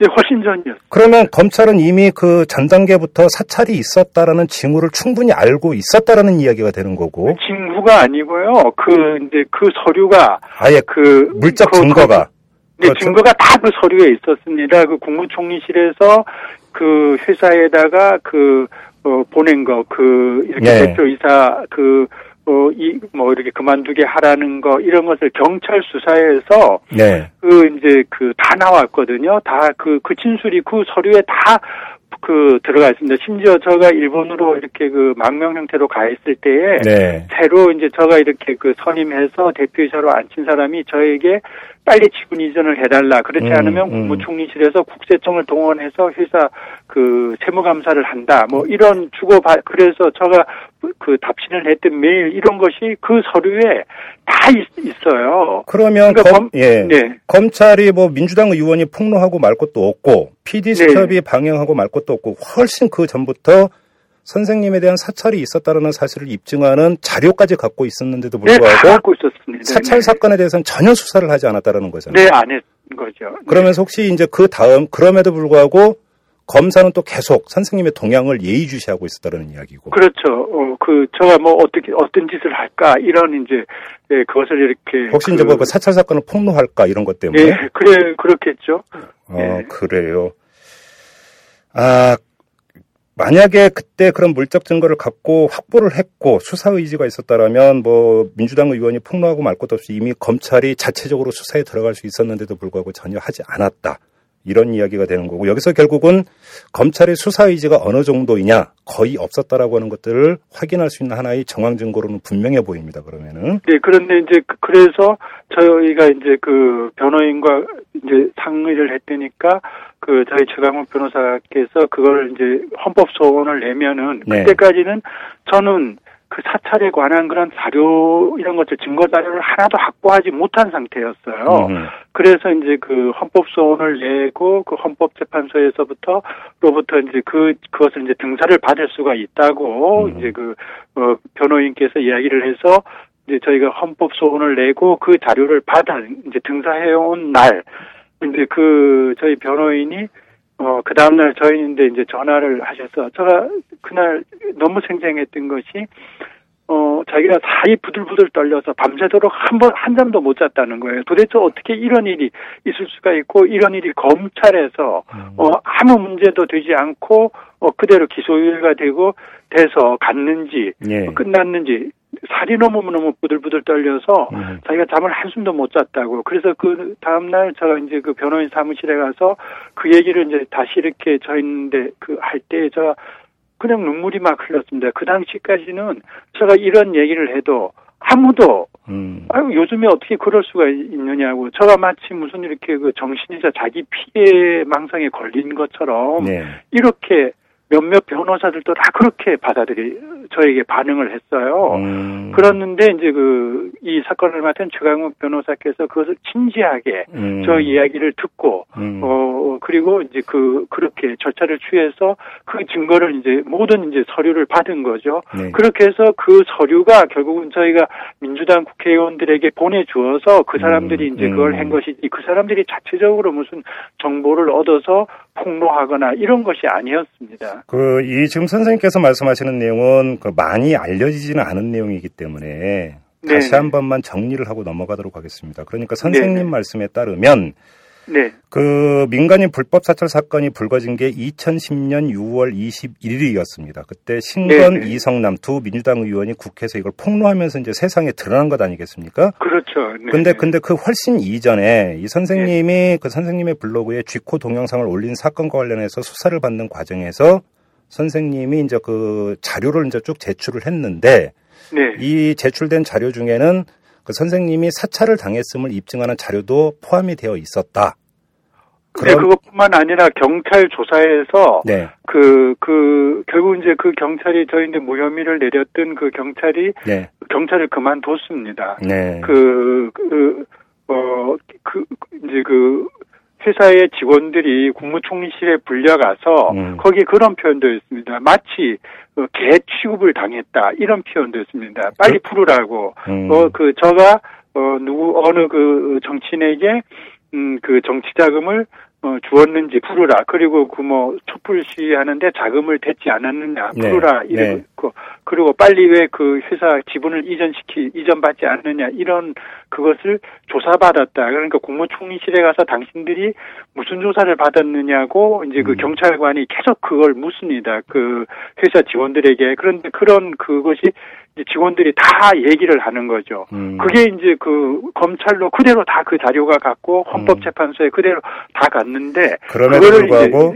이제- 예, 예. 검찰이 독자 수사는 전혀 하지를 않았다. 네, 안, 했- 안 했습니다. 네. 알겠습니다. 자 그리고 또 하나 여쭤볼 게 네. 그 민간인 불법 사찰 사건 검찰이 수사를 마무리한 후에 선생님의 어떤 횡령 혐의를 수사를 해서 기소를 한 적이 있습니다. 네, 했습니다. 네, 그래서 물론 이제 검찰이 기소한 내용 가운데 상당 부분은 기각이 돼 버렸고요 법원에 의해서 네. 일부만 인정이 돼서 이제 벌금형을 1심에서 이제 받으신 걸로 지금까지 제가 기억을 하고 있는데 네, 네. 이 선생님의 어떤 개인 문제를 검찰이 수사한 것 어떻게 해석을 네. 하고 계십니까? 네, 이제 그, 어, 이 사건이 이제 처음 그, 뭐, 비리 수첩이라든가 이런 거 이제 다, 이제 그 다루어졌을 때부터, 어, 이제 그 한나라당 대변인을 했던 조혜진 씨서부터 네네네. 홍길 씨 뭐 이런 사람들이 이제 뭐 저를 완전히 뭐 빨갱이다 이런 식으로 이제 그 흠집내기를 시작했지 않습니까? 예. 마치 저가 무슨 도덕적이나 사상적으로 문제가 있으면 민간인 사찰한 것이 정당하게 하다고 이렇게 그 변하기라도 하는 것처럼 이렇게 이제 그걸 했는데 그 그러면서 이제 그 어 어, 그, 저가, 그, 검찰의 그 1차 조사를, 그, 참고인 조사를 받으러 출두하고 나서 얼마 안 돼서 그 다음 주인가서부터 사실은 이제 그 회사를 뒤지기 시작했습니다. 네.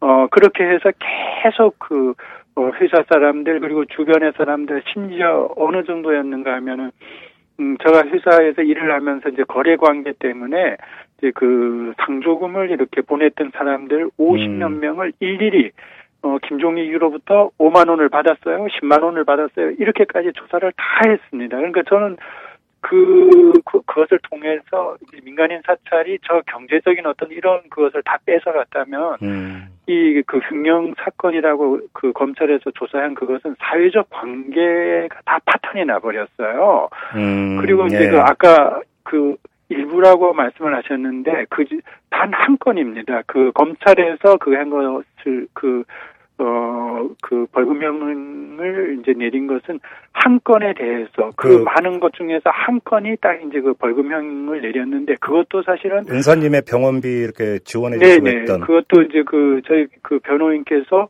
어 이렇게 그 부분을 음. 어 이렇게 밝히려고 이렇게 음. 그걸 했었는데 제가 너무 힘이 들었습니다. 왜 그러냐면 그렇게 하려면 돌아가신 그 은사님 그 사모님이라든가 또 사람들이 법정에 출두를 해야 하기 때문에 네. 저로서는 저가 그, 그 어떤 그거를 하더라도, 어, 제발, 이제 더 이상 주위의 사람들이 고통을 당하는 일이 없어야지 되겠다는 이런 그 생각이 들어서, 음. 어, 저가 그, 그렇게 하지 말자고 그랬습니다. 아, 그러셨군요. 근데 제가 선생님께 좀 여쭤보고 싶은 게 민간인 네네. 불법 사찰 사건에 대한 검찰의 수사 태도 그리고 네. 선생님의 개인 문제를 뒤졌던 검찰의 수사 태도 네. 그 두 가지를 비교한다면 어떻게 말씀을 하실 수가 있겠습니까? 네, 글쎄요. 그러니까 그, 저 개인에 대한 그것은 정말 뭐 우리가 이 잡듯이 뒤진다는 식으로 그렇게 그 철저하게 그, 어, 뒤지고 네. 이렇게 그거를 해서 하는 것에 비해서 민간인 사찰 이것은 정말 그 덥기에 급급하다는 이런 인상을 저는 지울 수가 없습니다. 그래서 음. 두 가지를 놓고 이렇게 보면은 정말 극과 극을 이룬 수사였다고 저는 생각을 합니다. 그래요. 네. 아무튼 민간인 불법 사찰 사건은 지금 대법원에 계류 중인 사건이죠. 네네, 그렇습니다. 그런데 아무튼 근데 대법원은 뭐 그 검찰이 수사한 범위 안에서만 판단을 내리는 거고 판결은 네네. 이 민간인 불법 사찰 사건에 대한 실체적 진실을 규명하기 위해서 재수사가 필요하다고 보십니까? 아니, 저는 당연히 새로운 정부가 들었으면 네. 재수사가 정말 필요하다고 생각합니다. 그래요. 음. 네네. 이 과정에서 선생님이 지금 뭐 말씀하시는 과정에서도 중간중간 이제 묻어 나오기를 합니다만 참으로 그 어려운 기간을 보냈었던 것 같습니다. 이 과정에서 극단적인 생각까지 하신 적이 있다고 제가 네, 들었는데요. 그렇습니다. 네.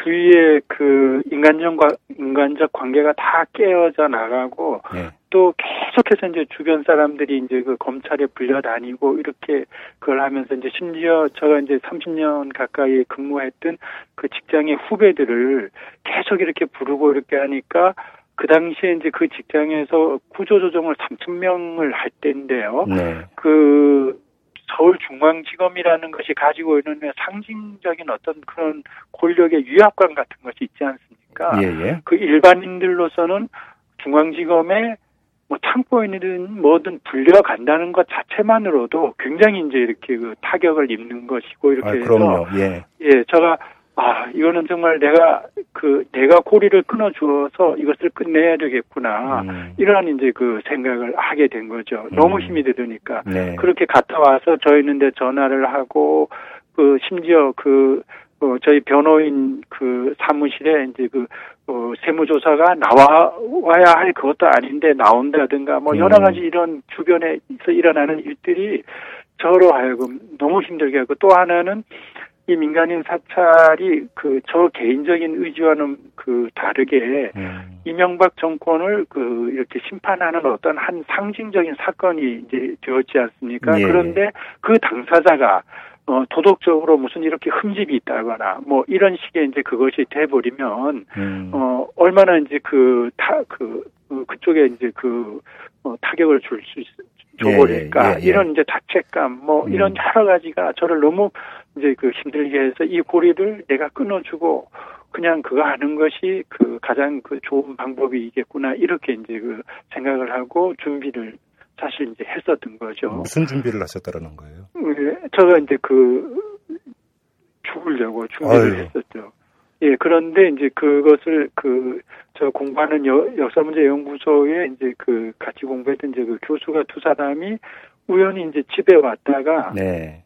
어, 저 이상하다고 아마 생각을 했었던 모양입니다. 그래서 음. 그 다음날 이제 그, 어, 형 어디로 그, 어, 나오라고 그래서 전화를 하면 나오라고 그래서 제가 나갔더니까 저를 어디로 데리고 갔는가 하면 그 정혜신 선생이 운영하는 그 심리치료 네네. 센터로 네, 저를 네. 이제 그 바로 데리고 갔어요. 음. 그래서 이제 그 정혜진 선생을 만나서 어 제가 이제 그 이- 정말 그 뭐라 그럴까요? 그 내면에 있는 것들을 다 이렇게 쏟아내고 음. 울고 이렇게 음. 그 하면서 그러한 이제 그 힘든 그 상황을 좀 이렇게 극복하게 되었었어요. 아유, 잘하셨어요. 선생님 다시는 그런 마음 잡수시면 안 됩니다. 네, 알겠습니다. 예. 선생님 아무튼 건강하셔야 되고요. 네. 좀 마지막으로 이런 질문을 드릴게요. 검찰한테 정말 꼭 하고 싶은 말 있으십니까? 아, 검찰에 대해서요. 예, 예.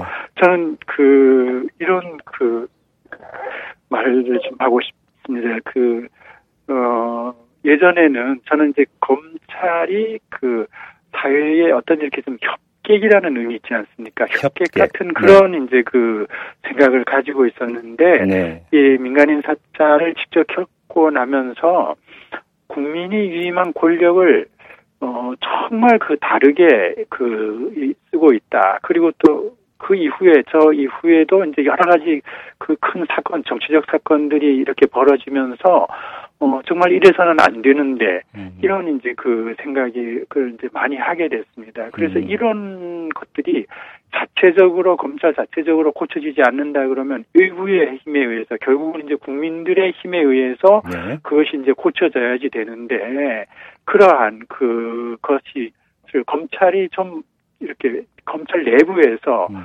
왜그 이런 저 같은 사건에 대해서 자체적으로 어, 재조사를 해야 한다든가 이러한 움직임들이 일어나지 않는가 네. 이런 것에 대해서 저는 정말 그 검찰에 그 되묻고 싶고요. 음. 그리고 이런 일들을 그 행하면서 그, 어 이렇게 그어 뭐라 그럴까요 그 음, 국민들에게 이렇게 비치는 그 검찰의 그 오만함 모습 같은 거 있지 않습니까? 예, 예, 예. 이런 것들은 결국은 그게 그 권력으로서 자기 위세가 아니라 음. 자기 그 고- 검찰이라는 조직을 정말 망가뜨리는 것이라는 것을 그 검찰이 꼭 이렇게 그 자각을 해 주었으면 하는 그런 그 바람이 있습니다. 그리고 그, 그 개혁이라든가 이런 것이 내부에서 그 일부의 힘이 가하기, 가해지기 전에 내부에서 그런 것이 좀 이루어져서 예. 어, 제대로 된 어, 이렇게 국민을 위한 어떤 권력 기관으로 이렇게 그 다시 우뚝 서는 그런 검찰이 좀 되어주기를 그 부탁하고 싶습니다. 네, 지금 선생님 말씀 검찰이 꼭 들어야 될 텐데요. 뭐 드리리라고 믿습니다. 자, 선생님 오늘 말씀 고맙습니다. 네, 감사합니다. 네, 건강하시고요. 네, 네, 감사합니다. 네. 네, 네.